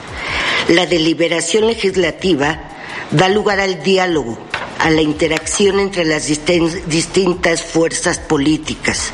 Sin delibera- deliberación no hay acuerdos, no hay consensos. Nuestra Constitución, en sus artículos setenta y uno y setenta y dos, es clara al establecer que la toma de decisiones fundamentales para el Estado mexicano no basta simplemente una votación mayoritaria. El poder legislativo, como órgano de expresión de las distintas ideologías de este país, está normado por reglas y procesos, muchas de ellas que incluso los propios legisladores se dan a sí mismos, que dan cabida a la expresión minoritaria. Ocho con dos en X E U, martes nueve de mayo. Ya esta mañana el presidente está hablando precisamente de esta, de este fallo, y el presidente ha dicho que el Poder Judicial no tiene remedio. Dice que está podrido, afirma el presidente, asegura que el Poder Judicial está actuando de manera facciosa luego de que se invalidara la primera parte del plan B de la reforma electoral, y dijo el presidente lo que ya había anticipado el secretario de Gobernación: ahí viene el plan C, advierte el presidente. Enseguida le voy a presentar estas reacciones que ya se están generando esta mañana, lo que ya está diciendo el presidente López Obrador en la mañanera precisamente sobre esta Eh, determinación de la Suprema Corte de invalidar el plan B de la reforma electoral, la primera parte. Y voy a continuar presentándole algunas de las posturas de los ministros, porque llamó la atención que Arturo Zaldívar, a diferencia de la ocasión pasada, cuando invalidaron la transferencia de la Guardia Nacional a la Sedena, en ese momento Zaldívar pues votó, eh, pues ahora sí en el sentido de que continuara esa situación, de que no había ninguna violación constitucional. En aquel momento fue lo que determinó, fue el sentido de su voto. Sin embargo, en esta ocasión, Zaldívar sí votó por invalidar este plan B de la reforma electoral. Eso es de lo que ha llamado la atención. Se lo voy a presentar. Antes vamos a la unidad móvil. Alfredo Arellano. Betty, te saludo de nueva cuenta, al igual que la audiencia. Y bueno, comentarte que ayer reportaban en el fraccionamiento de Veracruz, aquí en esta ciudad de Veracruz, este fraccionamiento que está en la parte de atrás precisamente de lo que es eh, esta zona conocida como Nuevo Veracruz. Y bueno, comentarte que ayer eh, precisamente denunciaban un caso de maltrato animal en una de las zonas habitacionales. Eh, se hablaba de uno o más perros que eran maltratados. Esto eh, precisamente se daba en la eh, calle Gorreón, Eh, en el número trescientos trece, eh, es ahí donde se daba a conocer de esta problemática, repito, aquí en el fraccionamiento Albatros, en este municipio de Veracruz. De hecho, en redes sociales eh, daban a conocer a través de imágenes pues eh, lo que sucedía con estos animales o con este perrito que pues era eh, presuntamente maltratado por por su dueña. Ya esta mañana se nos ha informado que eh, pues bueno, eh, ya ha sido rescatado esta mascota, un perrito que eh, vivía en esta zona precisamente. Eh, llegó o acudió personal de protección animal, se llevaron al perrito, es un cachorro criollo de seis meses aproximadamente, según la información que nos proporcionaron, y bueno, se dejó un estatuto para que la persona que se hacía cargo de este, de este perro, pues bueno, pues eh, atendieran las denuncias. Sin embargo, no ha sido eh, localizada, y ahí es donde pues ya lograron precisamente eh, llevarse, rescatar de alguna manera a este eh, perrito de seis meses, repito, eh, pues eh, una mascota que eh, tenía poca eh, poco tiempo de haber Eh, llegado a este lugar y que, repito, pues eh, supuestamente también era maltratado por eh, la dueña. Ya los vecinos, eh, sin que se haya eh, dicho algo eh, en la entrevista, pero sí nos confirman que eh, ha sido ya eh, rescatado este este perrito aquí en el fraccionamiento Albatros, afortunadamente, y estaremos dando seguimiento para ver si se localiza a la persona que estaba a cargo de esta mascota. Y bueno, si hay más información al respecto de eh, las condiciones en que ya estaba este perrito de seis meses, aquí en la calle Gorrión, en estas eh, eh, pues eh, condominios, que son condominios donde se, se, se ubica precisamente esta parte de, de, de la zona habitacional, y es donde habitaba esta mascota. Pues Betty, parte de lo que se nos informó esta mañana, después de que desde ayer estaba haciendo esta denuncia hacia las autoridades y sobre todo la protección animal, quienes ya cuentan, ya tienen en sus manos a este perrito que supuestamente sufrió maltrato. Este es el reporte, vuelvo contigo allá, Cabina. ocho seis en X E U, martes nueve de mayo de dos mil veintitrés. Y más adelante le seguiremos presentando algunos de los posicionamientos de los ministros de la Corte al invalidar el, la primera parte del plan B de la reforma electoral. Lo que ha reiterado, sigue comentando el tema en la mañanera el presidente López Obrador. Recuerda que enviará una reforma para que el pueblo elija a los ministros de la Corte, es lo que está diciendo eh, también el presidente tras este revés a la primera parte del plan B en la Corte, y pues advierte que ahí viene el plan C. Dice que hay que tener eh, mayoría calificada en el Congreso. Acusa que en el Congreso se han dedicado a bloquearlo con la complicidad de un poder faccioso al servicio de la corrupción, que es el poder eh, judicial, y el presidente acusa que en un acto de prepotencia y autoritarismo se atrevieron a cancelar la ley los ministros de la Corte, que están al servicio de una minoría rapaz que se dedicó a saquear al país y quieren regresar por sus fueros. Todo lo que está comentando sobre este tema el presidente López Obrador en la mañanera se lo estaremos dando al detalle después de la pausa, y también le tendremos en la sección de deportes. Están listos los días y horarios de los cuartos de final en la Liga M X, y hoy inician las semifinales en la Champions. El noticiero de la U.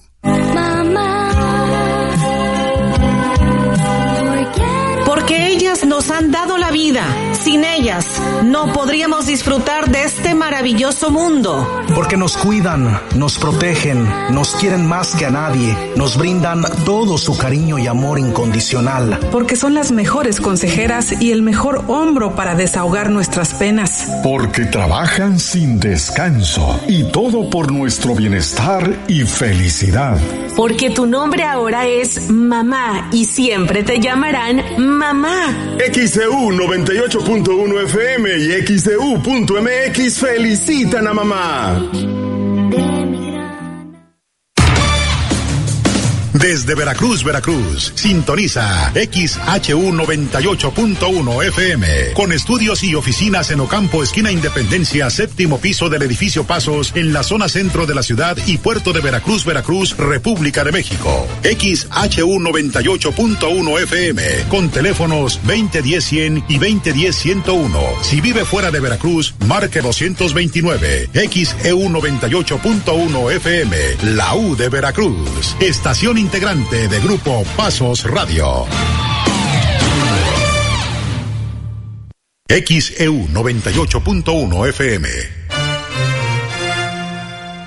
En Oxxo ahorra con todo en los básicos de tu hogar. Compra un jamón Virginia de pavo food de doscientos noventa gramos más cinco pesos. Llévate queso americano La Villita de ciento setenta y cinco gramos. Además, variedad de atún Tuni de doscientos noventa y cinco gramos a solo cuarenta pesos. Oxxo, a la vuelta de tu vida. Válido el diecisiete de mayo. Consulta productos participantes en tienda.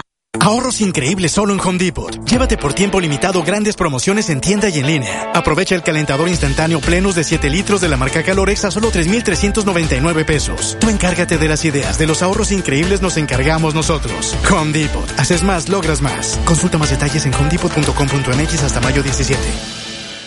¿Buscas invertir en un inmueble con excelente plusvalía? Conoce Agua Dulce cuatrocientos ochenta y cinco. Departamentos completamente nuevos con acabados de alta calidad. Aprovecha su ubicación privilegiada a solo unos minutos de las zonas comerciales. Contamos con departamentos de ochenta y cinco a noventa y dos metros cuadrados, de una habitación con adaptación a dos. Visítanos en la calle Agua Dulce cuatrocientos ochenta y cinco, fraccionamiento La Tampiquera en Boca del Río. Agenda tu cita al teléfono dos veintinueve nueve ochenta y nueve cero dos cuarenta y dos o al WhatsApp veintidós noventa y cinco cero nueve setenta y uno ochenta y uno. No lo pienses más. Agua Dulce cuatrocientos ochenta y cinco. Tu mejor inversión.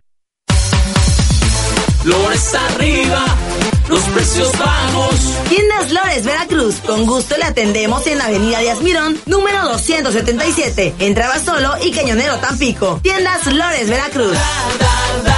Tiendas Lores, ¿qué estás esperando? Tu aliado en el ahorro. El Club de Yates Veracruz te invita a la edición cincuenta y ocho del torneo Sábalo de Plata, del veinticinco al veintisiete de mayo en la Marina Veramar. Grandes premios en efectivo y como premio romper récord, una lancha Boston Whaler nueva. Inscripciones en Marina Veramar, Gulf Marine, Pro Shop y El Pescador. Únete al torneo de pesca deportiva con más tradición en el Golfo de México. Torneo Sábalo de Plata, del veinticinco al veintisiete de mayo. La tradición del mar en cada bocado, en la mariscada del Hotel Hilton Garden Inn, Boca del Río. Disfruta de nuestros platillos de pescados y mariscos con el sazón que nos caracteriza. Incluye agua fresca de sabor o dos cuartitos de cerveza. Todos los viernes de dos a cinco de la tarde. Reserva al veintidós noventa y nueve veintitrés cero dos treinta y seis. Porque tú lo pediste, en Soriana Mercado y Express aplastamos los precios. Aceite de soya Nutrioli de ochocientos cincuenta mililitros a solo cuarenta y cuatro pesos. Producto lácteo Nutri U H T paquete con tres litros a solo cincuenta y siete pesos. Ven y compruébalo. Soriana Mercado. A mayo once aplican restricciones. X E U noventa y ocho punto uno F M. El noticiero de la U presenta la información deportiva. Saludos amigos de X E U, soy Edwin Santana y cuando son las ocho de la mañana con doce minutos, vámonos con la información deportiva. Día de UEFA Champions League, día del mejor torneo de clubes en todo el mundo, y por eso suenan las notas, los acordes del himno de la Champions. Hoy arrancan las semifinales de ida. Hoy un partido, mañana la otra llave. Nos concentramos en el duelo de este martes, de hoy. Real Madrid, el rey de Europa, vigente campeón, el equipo con más Champions en toda la historia, se pone cara a cara ante uno de los equipos que en Europa está conocido como el ya merito, porque llega, llega, llega, gasta y gasta y vuelve a gastar y no gana la Champions.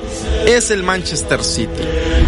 Ya jugó una final, la perdió contra el Chelsea, ha llegado a varias semifinales, el Real Madrid lo ha eliminado en varias semifinales, muestra de ello lo que sucedió el año anterior. Hoy se enfrentan en el Bernabéu a la una de la tarde, Ancelotti contra Pep Guardiola, Benzema contra Haaland, la mesa está servida. Toni Kroos habló por el bando del Real Madrid.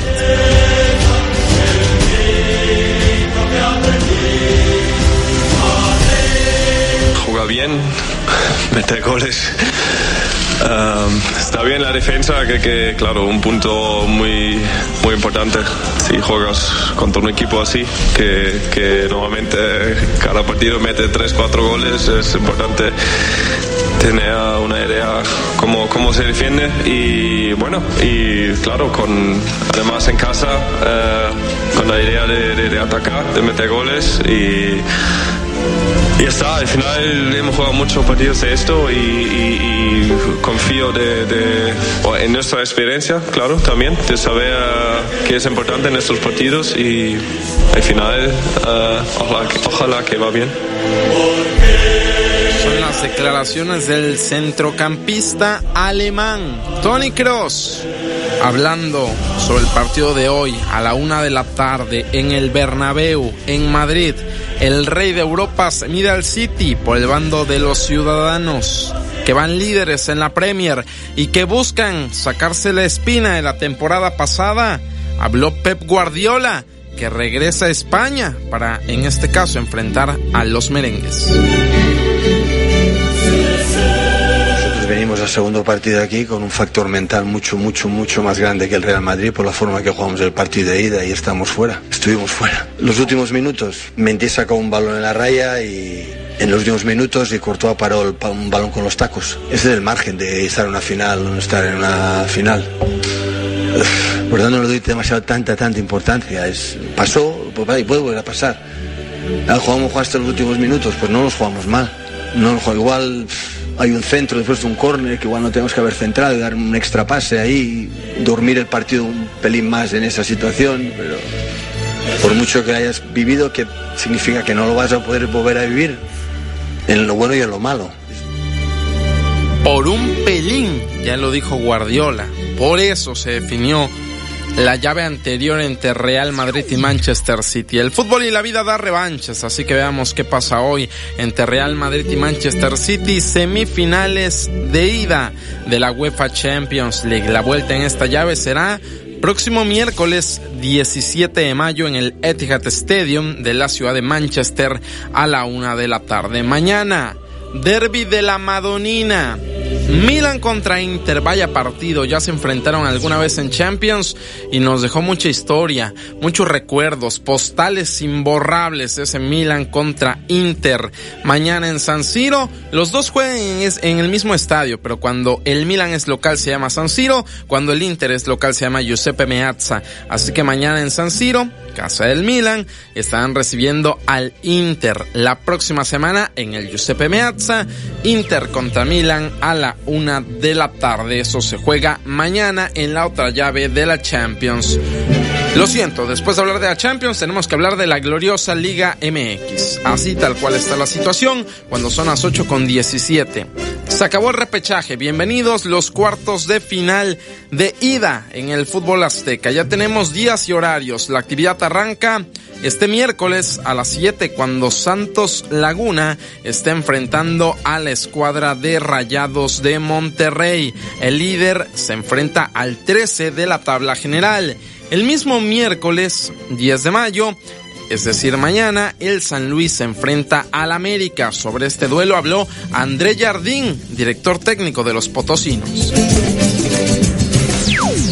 Y es un equipazo muy bien dirigido, haciendo dos, tres torneos seguidos impresionantes, un equipo muy ofensiva, tal vez la más ofensiva de la liga, pero hoy es conmemorar un rato, un poquito, eh, a frente, ahí sí planear como hacemos siempre, estudiar mucho el rival, intentar anular las fuerzas de América. Y... ocho con dieciocho, el director técnico brasileño André Jardín, ganador de medalla de oro en los Juegos Olímpicos de Tokio veinte veinte, que dirige al San Luis y que se cansó de llenar de elogios al América, se enfrentan en cuartos de final de ida en el Astras, que ayer por cierto estaba a reventar las afueras de ese estadio por gente buscando boletos para el Atlético de San Luis contra América de mañana a las nueve de la noche, cuartos de final de ida. No es para menos, el A M E estará en San Luis. También el Atlas de Guadalajara enfrenta a las Chivas Rayadas, eso será el jueves a las siete en la cancha del Monumental Estadio Jalisco. Belko Paunovic habla del clásico tapatío en cuartos de final del fútbol azteca. Nos damos cuenta que todo lo que hemos hecho hasta ahora ya no vale.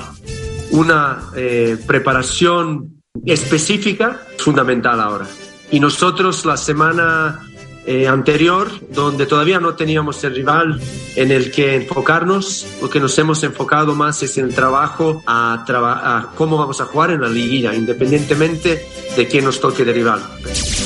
ocho con diecinueve, declaraciones de Veljko Paunovic, director técnico de las Chivas, que estarán de visita ante el Atlas, cuartos de final de ida del fútbol azteca, jueves once de mayo, pasado mañana, en la cancha de el Atlas. También Tigres recibirá en el Volcán a Toluca, eso será el jueves a las nueve de la noche. Los cuartos de final de vuelta del fútbol azteca, como ya es costumbre, será sábado y domingo. Sábado a las siete, Rayados contra Santos. Sábado a las nueve, el América recibe a San Luis. También para el domingo a las doce, en la Bombonera, Toluca contra Tigres, y domingo a las siete, Chivas recibiendo al rojinegro del Atlas. Así se juegan los cuartos de final de ida y vuelta en el fútbol azteca. Ocho con veinte, hablamos de béisbol. El Águila de Veracruz hoy comienza una nueva serie, es la tercera consecutiva como visitante, así lo marcaba el calendario. Para hoy a las siete treinta de la noche se enfrenta el Águila a los Pericos de Puebla en el Hermanos Cerdán, allá en el Angelópolis. Serie de martes, miércoles y jueves. A partir del viernes el AVE regresa a casa, estará enfrentándose a los Guerreros de Oaxaca. El AVE regresa el viernes, serie de viernes, sábado y domingo. Viernes a las siete treinta, sábado y domingo a las seis de la tarde. Son los partidos de la Liga Mexicana de Béisbol para el Águila de Veracruz. ocho con veintiuno, cerrando en información deportiva. Ayer Miami Heat y los Lakers dieron un pasito más.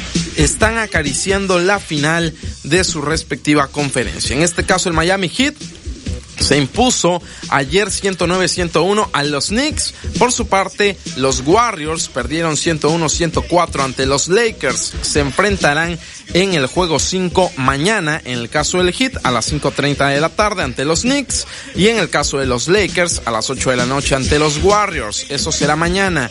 Para hoy, los Celtics de Boston ante los setenta y seis ers a las cinco treinta, y los Nuggets de Denver a las ocho de la noche enfrentan a los Phoenix Suns. Es la actividad del deporte ráfaga, cada vez más cerca de las finales en la N B A. ocho con veintiuno, toda esta y más información ya está disponible en x e u deportes punto m x, también en nuestras redes sociales, Facebook, Instagram y Twitter. Ahí nos encuentra como X E U Deportes. Nos escuchamos a las cuatro en el Deportivo de la U. Soy Edwin Santana.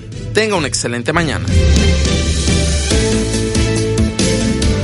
Publican un decreto y ahora los deudores de pensión para sus hijos ya no pueden ser funcionarios, tramitar documentos ni salir del país. ¿Cuál es tu opinión? Comunícate dos veintinueve, veinte diez, cien, dos veintinueve, veinte diez, ciento uno o por el portal x e u punto m x, por Facebook X E U Noticias Veracruz. El noticiero de la U, X E U noventa y ocho punto uno F M. La piedra, el chemoactivo, afectan tu cerebro, te matan las neuronas y son muy adictivos. Yo sé lo que te digo, pues he sido testigo. Piensa más en tu gente, tu vida y tus amigos. Escucha lo que te digo, pues es verdad. El negocio de la droga es algo que termina mal. Escucha bien, hermano, porque esto te hace daño. El negocio de la droga es algo que termina mal. Esto siempre acaba mal, carnal. Esto siempre acaba mal. Si necesitas ayuda, llama a la línea de la vida, ochocientos, novecientos once, dos mil. Un medio ambiente sano es un derecho. Necesitamos áreas verdes y servicios de limpia iguales para todas y todos. El acceso al agua potable tiene que ser equitativo, sin distinciones. Eso es lo justo. En el Partido Verde trabajamos a favor de la justicia ambiental. Por eso hemos propuesto y logrado el noventa por ciento de las leyes ambientales y de protección a los animales de nuestro país. Y seguiremos trabajando por el derecho a un medio ambiente sano. Juntos podemos lograr un México más justo y más verde. Partido Verde. Que tu voz se escuche. Comunícate al doscientos veintinueve, veinte diez, cien, doscientos veintinueve, veinte diez, ciento uno o a través de x e u punto m x. Si ves un incendio forestal, repórtalo al ochocientos, setecientos treinta y siete, cero cero cero cero o al novecientos once. Ya sea en el campo o en carretera, no arrojes cerillos o cigarros encendidos. Evita hacer fogatas en zonas forestales. Si haces una quema agropecuaria, avisa a tu municipio y recuerda que debes hacer uso de la norma oficial mexicana cero quince, que señala: revisa que no haya mucho viento, ni quemes a mediodía, verifica que no existan incendios o quemas en predios cercanos, avisa a vecinos de los terrenos. Prevenir es más fácil. Comisión Nacional Forestal. Gobierno de México. La COFESE trabaja para que exista competencia, porque cuando las empresas compiten, tienes más opciones para elegir lo que te convenga. Yo vendo ropa por internet y elijo la plataforma que me cobra menos comisión. Nosotras vendemos en línea, con esta plataforma que es muy fácil de usar. Hemos ganado muchos clientes. Para mi empresa, prefiero la aplicación que entrega más rápido mis productos. Con competencia, tú eliges. Un México mejor es competencia de todos. Comisión Federal de Competencia Económica. Visita cofese punto m x. Para reducir enfermedades del corazón, accidentes cerebrovasculares, diabetes y otras derivadas por el consumo de alimentos con grasas trans, en la Cámara de Diputados reformamos la ley para reducir y regular el uso de aceites parcialmente hidrogenados en la producción de alimentos y bebidas no alcohólicas. Así, salvaguardamos el derecho de las y los mexicanos a una mejor salud, porque en México eres tú. Legislamos para todas y todos. Cámara de Diputados, Legislatura de la Paridad, la Inclusión y la Diversidad.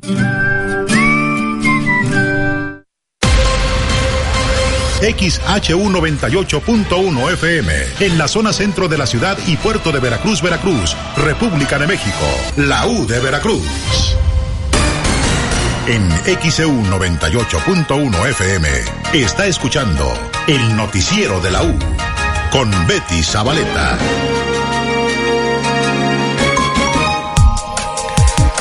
Ya son las ocho de la mañana con veintiséis minutos en X E U. Es martes nueve de mayo de dos mil veintitrés. X E U transmite su noticiero desde el estudio Fernando Pazos Sosa. Y aquí tenemos el número de WhatsApp de X E U para que se comuniquen con nosotros. El veintidós noventa y cinco cero nueve setenta y dos ochenta y nueve. Lo repito, veintidós noventa y cinco cero nueve setenta y dos ochenta y nueve. A través del portal se pueden comunicar x e u punto m x. Retomando los posicionamientos de los ministros, algunos de los ministros de la Suprema Corte, escuchemos a Jorge Mario Pardo Rebolledo. Él habló de violaciones que hubo en el trabajo legislativo. Por esto es que invalidaron esta este plan B de la reforma electoral.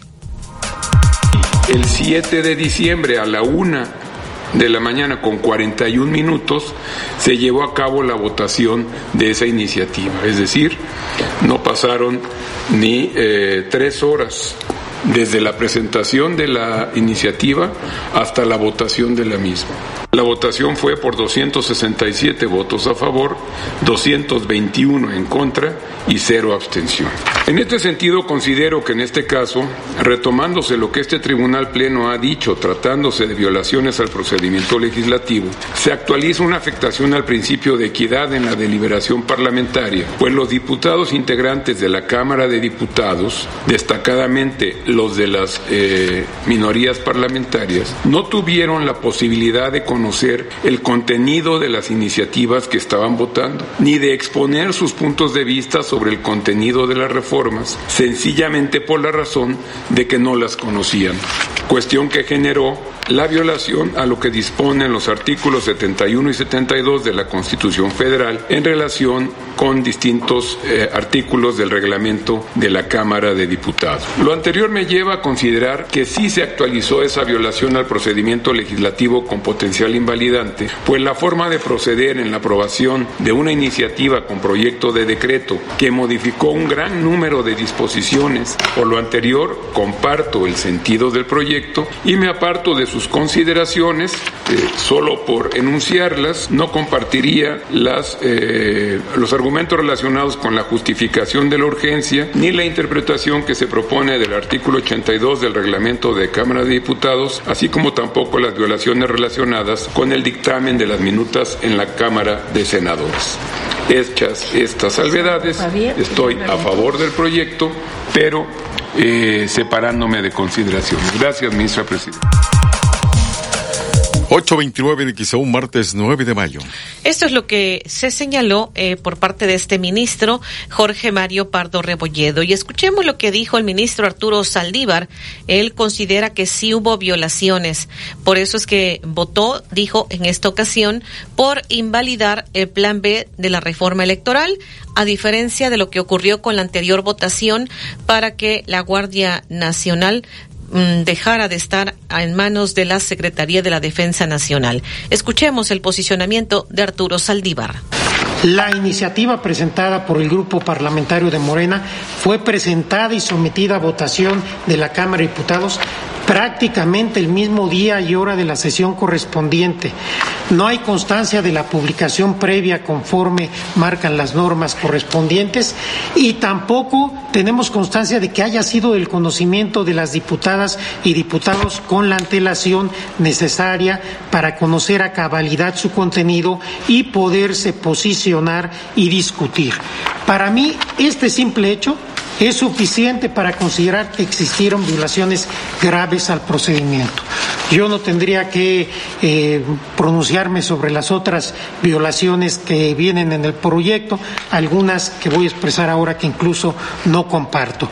Pero me parece que se privó a los diputados y diputadas, a todos, pero principalmente a los que pertenecen a los grupos minoritarios, de participar en un debate en condiciones de igualdad y libertad.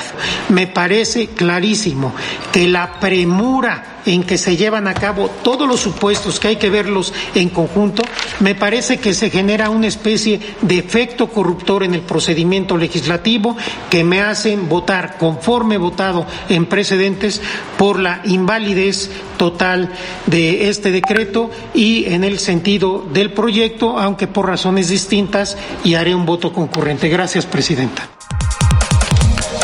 ocho treinta y uno minutos el X E U, martes nueve de mayo. Esto dijo el ministro Arturo Zaldívar. Vamos a la pausa.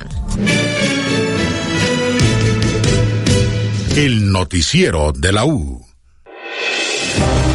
X E U noventa y ocho punto uno F M presenta Hablemos de Leyes, un espacio de asesoría legal en derecho familiar y defensas penales. Soy el licenciado Mateo Damián Figueroa y esto es Hablemos de Leyes.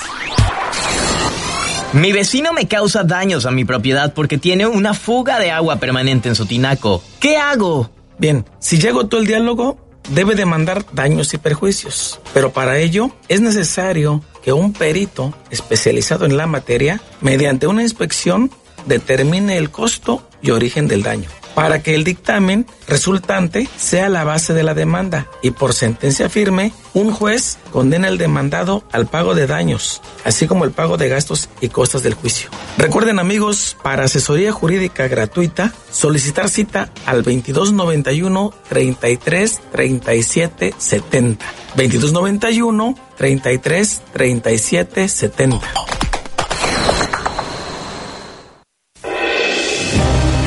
X E U noventa y ocho punto uno F M presentó Hablemos de Leyes, un espacio de asesoría legal en derecho familiar y defensas penales.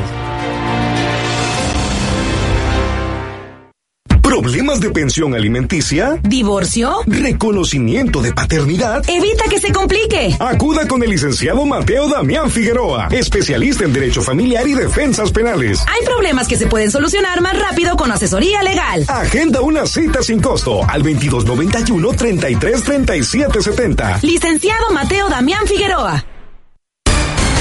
En X E U noventa y ocho punto uno F M está escuchando El Noticiero de la U con Betty Zavaleta.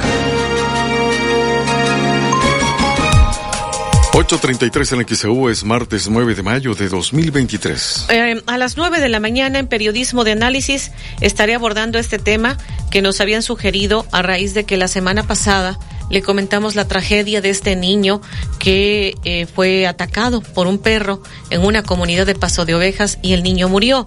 ¿Cómo educar a una mascota para evitar tragedias como la de un perro que habría atacado a un niño en Paso de Ovejas? El tema nueve de la mañana, periodismo de análisis que nos habían sugerido de parte de la audiencia a raíz de esa tragedia. Eh, lo invitamos que nos acompañe. nueve de la mañana, periodismo de análisis, cómo educar a una mascota para evitar tragedias, como la de un perro que atacó a un niño en Paso de Ovejas. Esté pendiente. Y vamos a escuchar las reacciones que ya se han generado, algunas, en cuanto a el fallo de la Corte. El presidente de la Coparmex a nivel nacional, José Medina Mora, celebró la decisión de la Suprema Corte de invalidar la primera parte del llamado Plan B de la reforma electoral que impulsó el presidente de la República. Hoy celebramos que efectivamente, simple, simplemente por el hecho de no seguir el debido proceso, haya sido desechado. Si bien es cierto que no entraron a fondo de si es inconstitucional o no, y esto abre la posibilidad de que se pueda volver a presentar, eh, sí tendría que hacerse, en caso de que se vuelva a presentar, seguir el debido proceso, que es lo que queremos desde la ciudadanía, que cualquier iniciativa sea discutida primero en comisiones, se escuche a la oposición, se escuche a la ciudadanía, y en el Pleno pues eh, eh, haya esa discusión abierta y enriquecimiento. Eh, no es adecuado para la democracia que simplemente se apruebe por una mayoría que tiene el partido en el poder y sus aliados, sin la debida discusión, eh, sin debida aportación de eh, fuerzas políticas de oposición. ocho treinta y cinco en X E U, martes nueve de mayo. Esto dijo el presidente a nivel nacional de la Coparmex, José Medina Mora. Por su parte, el coordinador de Morena en el Senado, Ricardo Monreal, dijo que pues la Corte le enmendó la plana al Poder Legislativo. Hoy nos tocó al Poder Legislativo que nos enmienden la plana. No me voy a desbordar en aplausos o en felicitaciones. Simplemente, como un constitucionalista, me alegra que haya equilibrio de poderes, que por primera vez en México haya pesos y contrapesos. ocho treinta y seis en X E U, martes nueve de mayo de dos mil veintitrés. Esto dijo el coordinador de Morena en el Senado, Ricardo Monreal. Vamos a la pausa.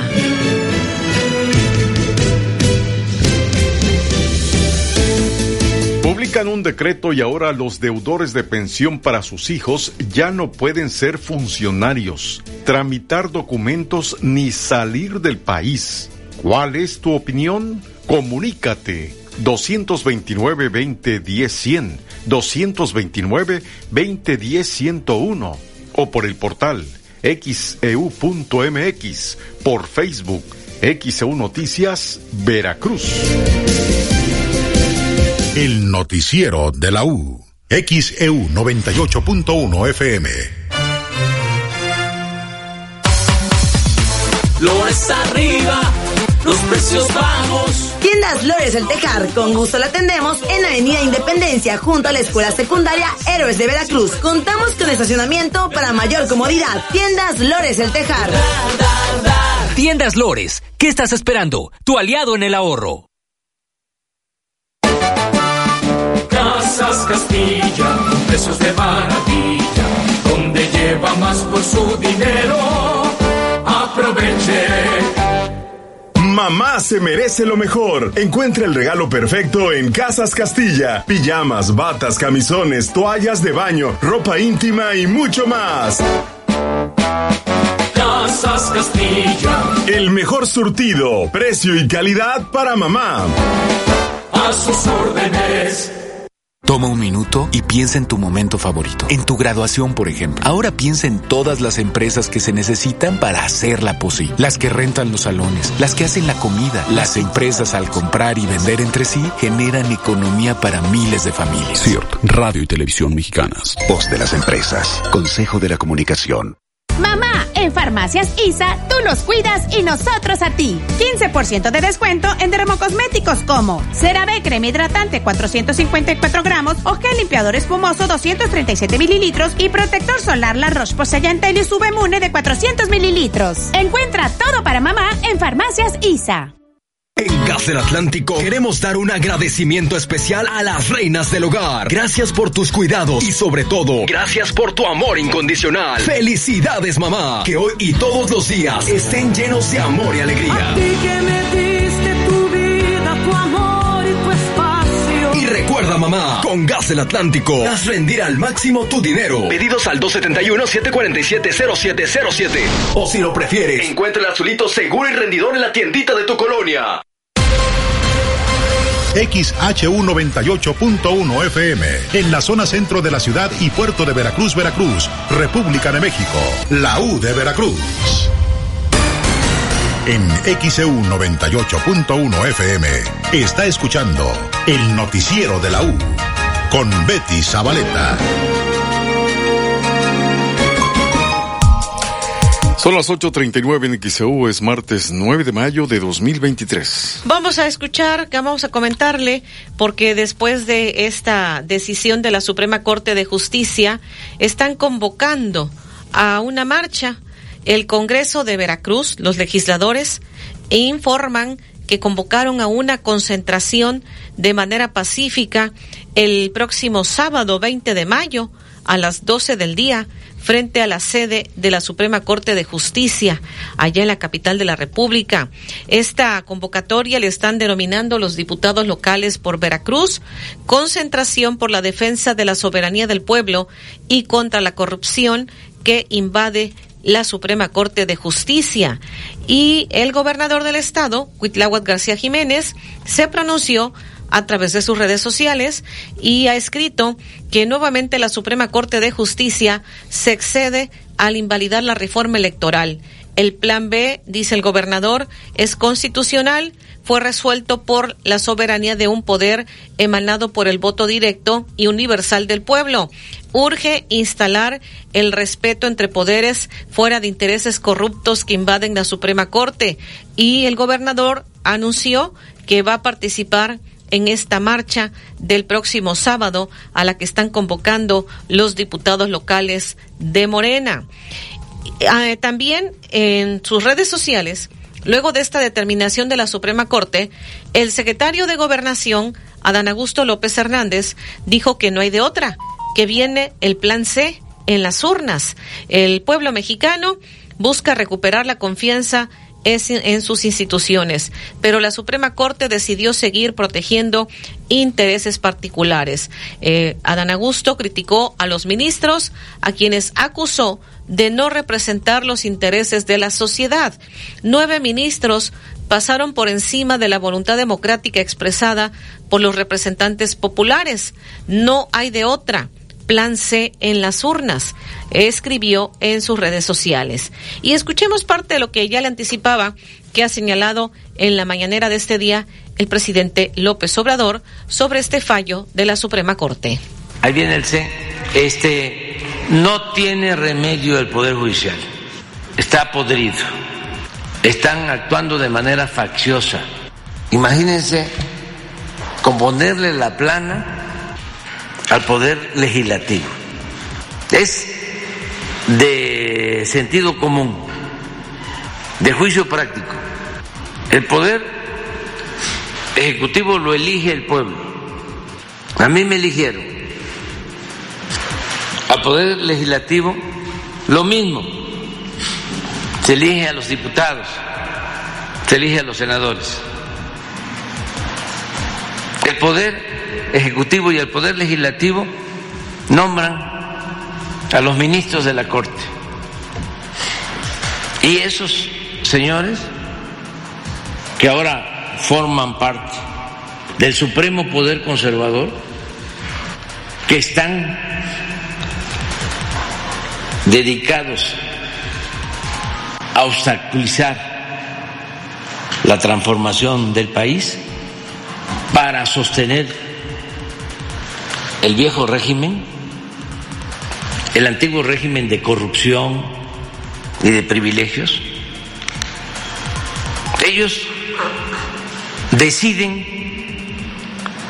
que una ley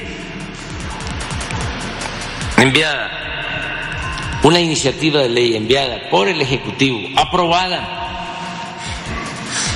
por la Cámara de Diputados y por la Cámara de Senadores no es válida porque los legisladores violaron los procedimientos internos que ellos, los legisladores, eh, tienen aprobados de manera autónoma, en forma independiente. No violaron absolutamente nada, nada. Pero en un acto de prepotencia y de autoritarismo se atreven a cancelar la ley los ministros de la Corte, que están al servicio de una minoría rapaz que se dedicó a saquear al país y que quieren regresar por sus fueros. ocho cuarenta y cinco en X E U, martes nueve de mayo. También el presidente López Obrador advierte que enviará una iniciativa de reforma para que el pueblo elija a los ministros. Y de una vez también anuncio, en enero envío. Sí, en enero envío eh, para... No. Septiembre, septiembre, antes de que yo termine, voy a enviar tres, cuando menos tres reformas hasta ahora, pero vienen otras de sociales. Este, voy a enviar tres reformas constitucionales, la del Poder Judicial, para que el pueblo elija a los ministros, como lo establecía la Constitución Liberal de mil ochocientos cincuenta y siete, en la época del presidente Juárez, que los ministros los elegía el pueblo. ocho cuarenta y seis en el X E U, martes nueve de mayo. Y pues el presidente se burló de los ministros de la Corte. Su Alteza Serenísima Lainez y Su Alteza Serenísima Dayán, ¿cómo es? Pérez Dayán, ¿no? Este,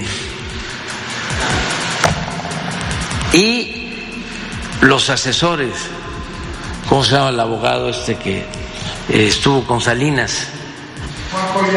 No, no, no, no, otro, este, que es como el gurú, el salinista, que fue procurador cuando Salinas, Valadez, sí, sí, que este, su padre era un, un historiador de primera, pero bueno, suele pasar eso. Este, ese es el gurú, ¿no? De todos ellos. Hay otro. Este, Carvajal, es la formación, y los del I T A M y de la Libre Derecho y etcétera, etcétera, etcétera. Eh, ah, se me estaba pasando. ¿Cómo se llama esta eminencia que fue ya ministro? José Ramón Cosío, claro. Imagínense si vamos a poder avanzar como pueblo, como nación. ocho cuarenta y ocho en X E U, martes nueve de mayo. Parte de lo dicho en torno a este tema eh, por, por el presidente Andrés Manuel López Obrador en la conferencia de prensa de este día en cuanto al fallo de la Suprema Corte para invalidar la primera parte del plan B de la reforma electoral. Vamos a ir a la pausa porque ya el gobierno Hugo López Gatell, presente en la mañanera, informó que México, el gobierno de México, pone fin a la emergencia del COVID diecinueve. El noticiero de la U, X E U noventa y ocho punto uno F M. la campaña de reciclaje de Silver y transformemos juntos el material en materia prima nueva. Recogemos archivos, libros, libretas y hojas blancas en tu escuela o empresa. Hagamos la diferencia por un planeta más limpio. Agenda tu recolección al veintidós noventa y dos, cero ocho cuarenta y cinco treinta y cinco. veintidós noventa y dos, cero ocho cuarenta y cinco treinta y cinco. Silver.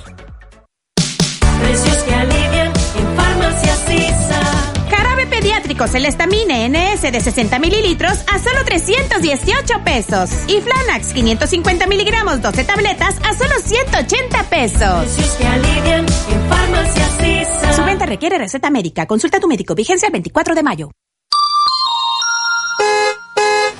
Atención, si conduces una motocicleta, no circules por las líneas que dividen al carril. Evita ocasionar un accidente y que salgas lastimado. Es por tu seguridad. Recuerda que en casa alguien te espera. X E U noventa y ocho punto uno F M.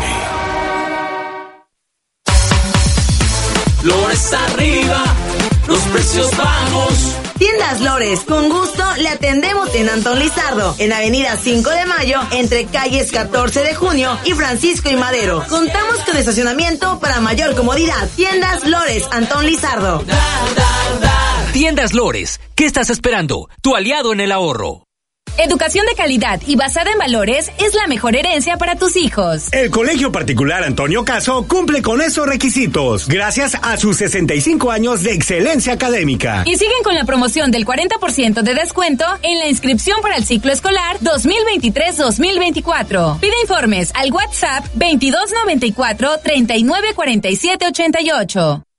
En Ópticas París, cincuenta por ciento de descuento en los lentes graduados o de sol para mamá. La marca que quiera, la forma que quiera, el que más le guste a mamá. Únicamente del cinco al diez de mayo. Aprovecha la mejor oferta del año, exclusivamente para mamá. Visita Ópticas París en sus cuatro direcciones. Ópticas París.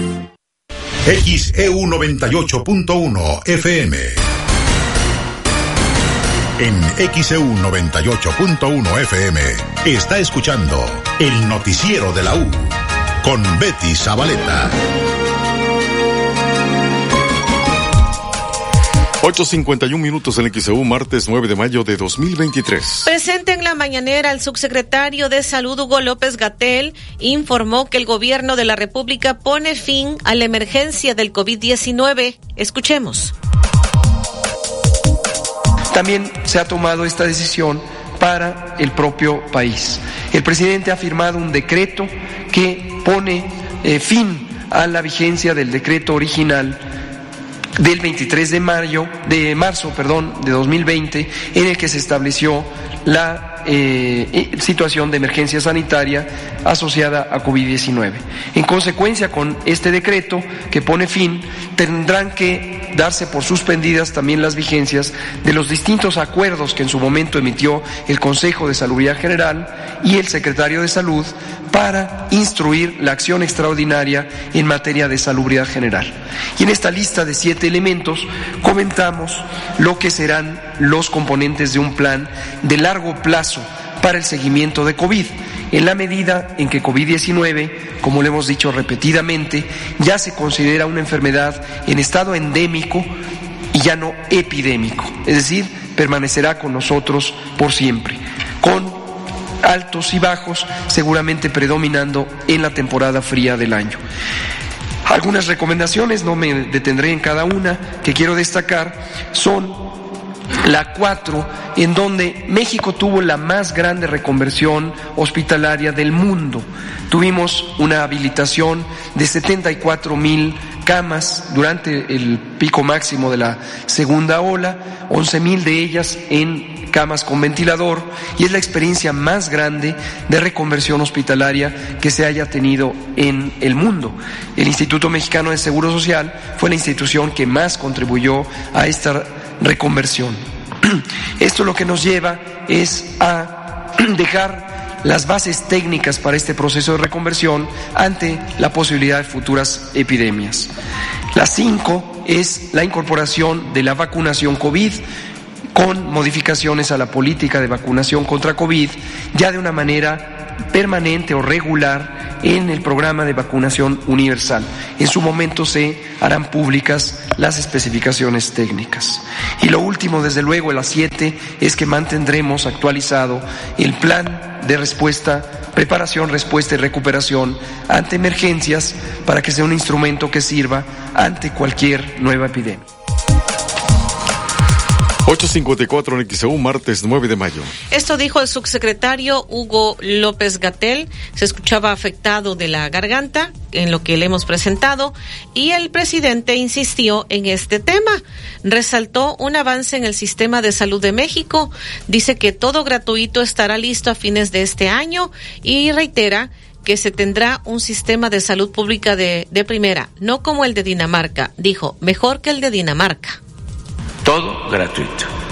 Y ese es el sistema que se está construyendo y vamos a tenerlo eh, listo para este año, a finales de este año.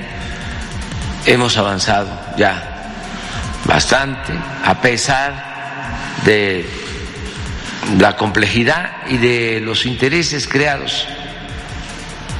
Toda la corrupción que había en el sector salud, en la venta de los medicamentos, la privatización de los servicios de salud, todo el mercantilismo que eh, se imponía en los servicios de salud pública.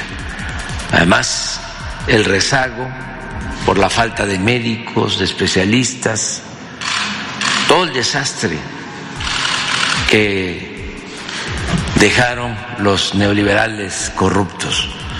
Y se está levantando el sistema de salud y hemos hecho el compromiso, y lo vamos a cumplir, de que antes de concluir nuestro mandato vamos a tener un sistema de salud pública de primera.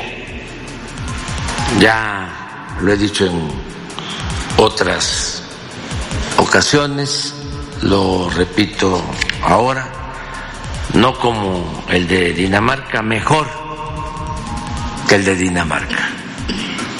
Esto no les gusta a los conservas, por eso lo subrayo. ocho cincuenta y seis en X E U, martes nueve de mayo. Esto dijo el presidente López Obrador en la mañanera, parte de los temas que abordó. Y nos había reportado un radioescucha, nos había enviado fotografías de que habían encontrado una tortuga carey por la plaza del, del ¿qué es? De la, del migrante. Creo que sí. A ver, vamos a escuchar lo que nos están comentando. Marina Mercante, la plaza de la Marina Mercante. ¿Cuál es esta? Plaza de la Marina Mercante. Bueno, piden proteger al medio ambiente. Mira, mira, Olivia, en este tipo de tortugas es muy raro, pero ya hay varias personas que, que, que hacemos este recorrido en las mañanas que la hemos visto. Un mat- dos matrimonios, ¿verdad? Uno ya más grande, bueno, de la misma edad de nosotros, yo tengo setenta y dos años y este, yo vengo con mi hijo, él viene con su esposa y la otra persona viene con... Y ya me dijeron, nosotros la ubicamos en un lugar que ya sabemos que siempre está saliendo. Sí. Es una, una de carey grande y dos chicas. Ya la han bautizado, le han puesto nombre. Yo yo la bauticé como el nombre de Zoila. ¿Por qué? ¿Por qué le puse Zoila? Sí. Porque soy la tortuga, soy la consentida, soy la que me han lo que la que me has visto. Entonces por eso le puse Zoila. Esto es a la altura de la de la plaza de Migrantes. Lo que antes era plaza del Magisterio, que ahora le pusieron plaza de los Marinos Mercantes. Ah, a esa altura.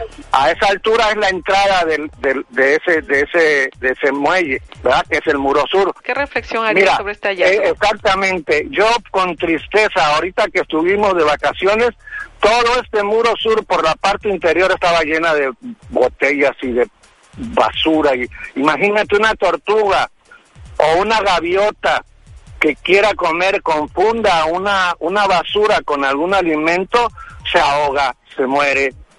Entonces yo lo que le pediría, ¿verdad?, que, que a la gente, porque hay una hay una caseta que vigila, que vigila la entrada, revisa a las personas si no llevan armas, si no llevan este bebidas alcohólicas y todo eso. Entonces, es bueno, ¿no? Pero dejan entrar con botellas y la gente, después de que se toma el agua o el refresco, tira la botella ahí. Hay personas aquí mismo que van, vienen al recorrido y después se salen, como no traen una bolsita, se salen con cinco o seis botellas de plástico, ¿va? Entonces tenemos que cuidar a la naturaleza, tenemos que cuidar al, al medio ambiente, tenemos que cuidar lo que tenemos ahorita. ocho cincuenta y nueve de X E U, martes nueve de mayo. Esto es lo que nos dijo, fue entrevistado Eduardo Martínez Palacios, lo entrevistó Olivia Pérez, y la plaza de la Marina Mercante es la que se conocía como Plaza del Magisterio, David. Así es, Plaza del Magisterio. Saludos a Lalo, que es mi invitado en una pausa para recordar. Bueno, y que también es Radio Escucha del Noticiero. Así es. Muchas gracias. Y vamos ahora a comentarle eh, también sobre... Ah, vamos a la móvil primero. Alfredo, adelante. Gracias, Betty. Bueno, comentarte que después de estos anuncios que se han venido eh, dando a conocer en redes sociales, en diversos eh, puntos, eh, se ha dado a conocer que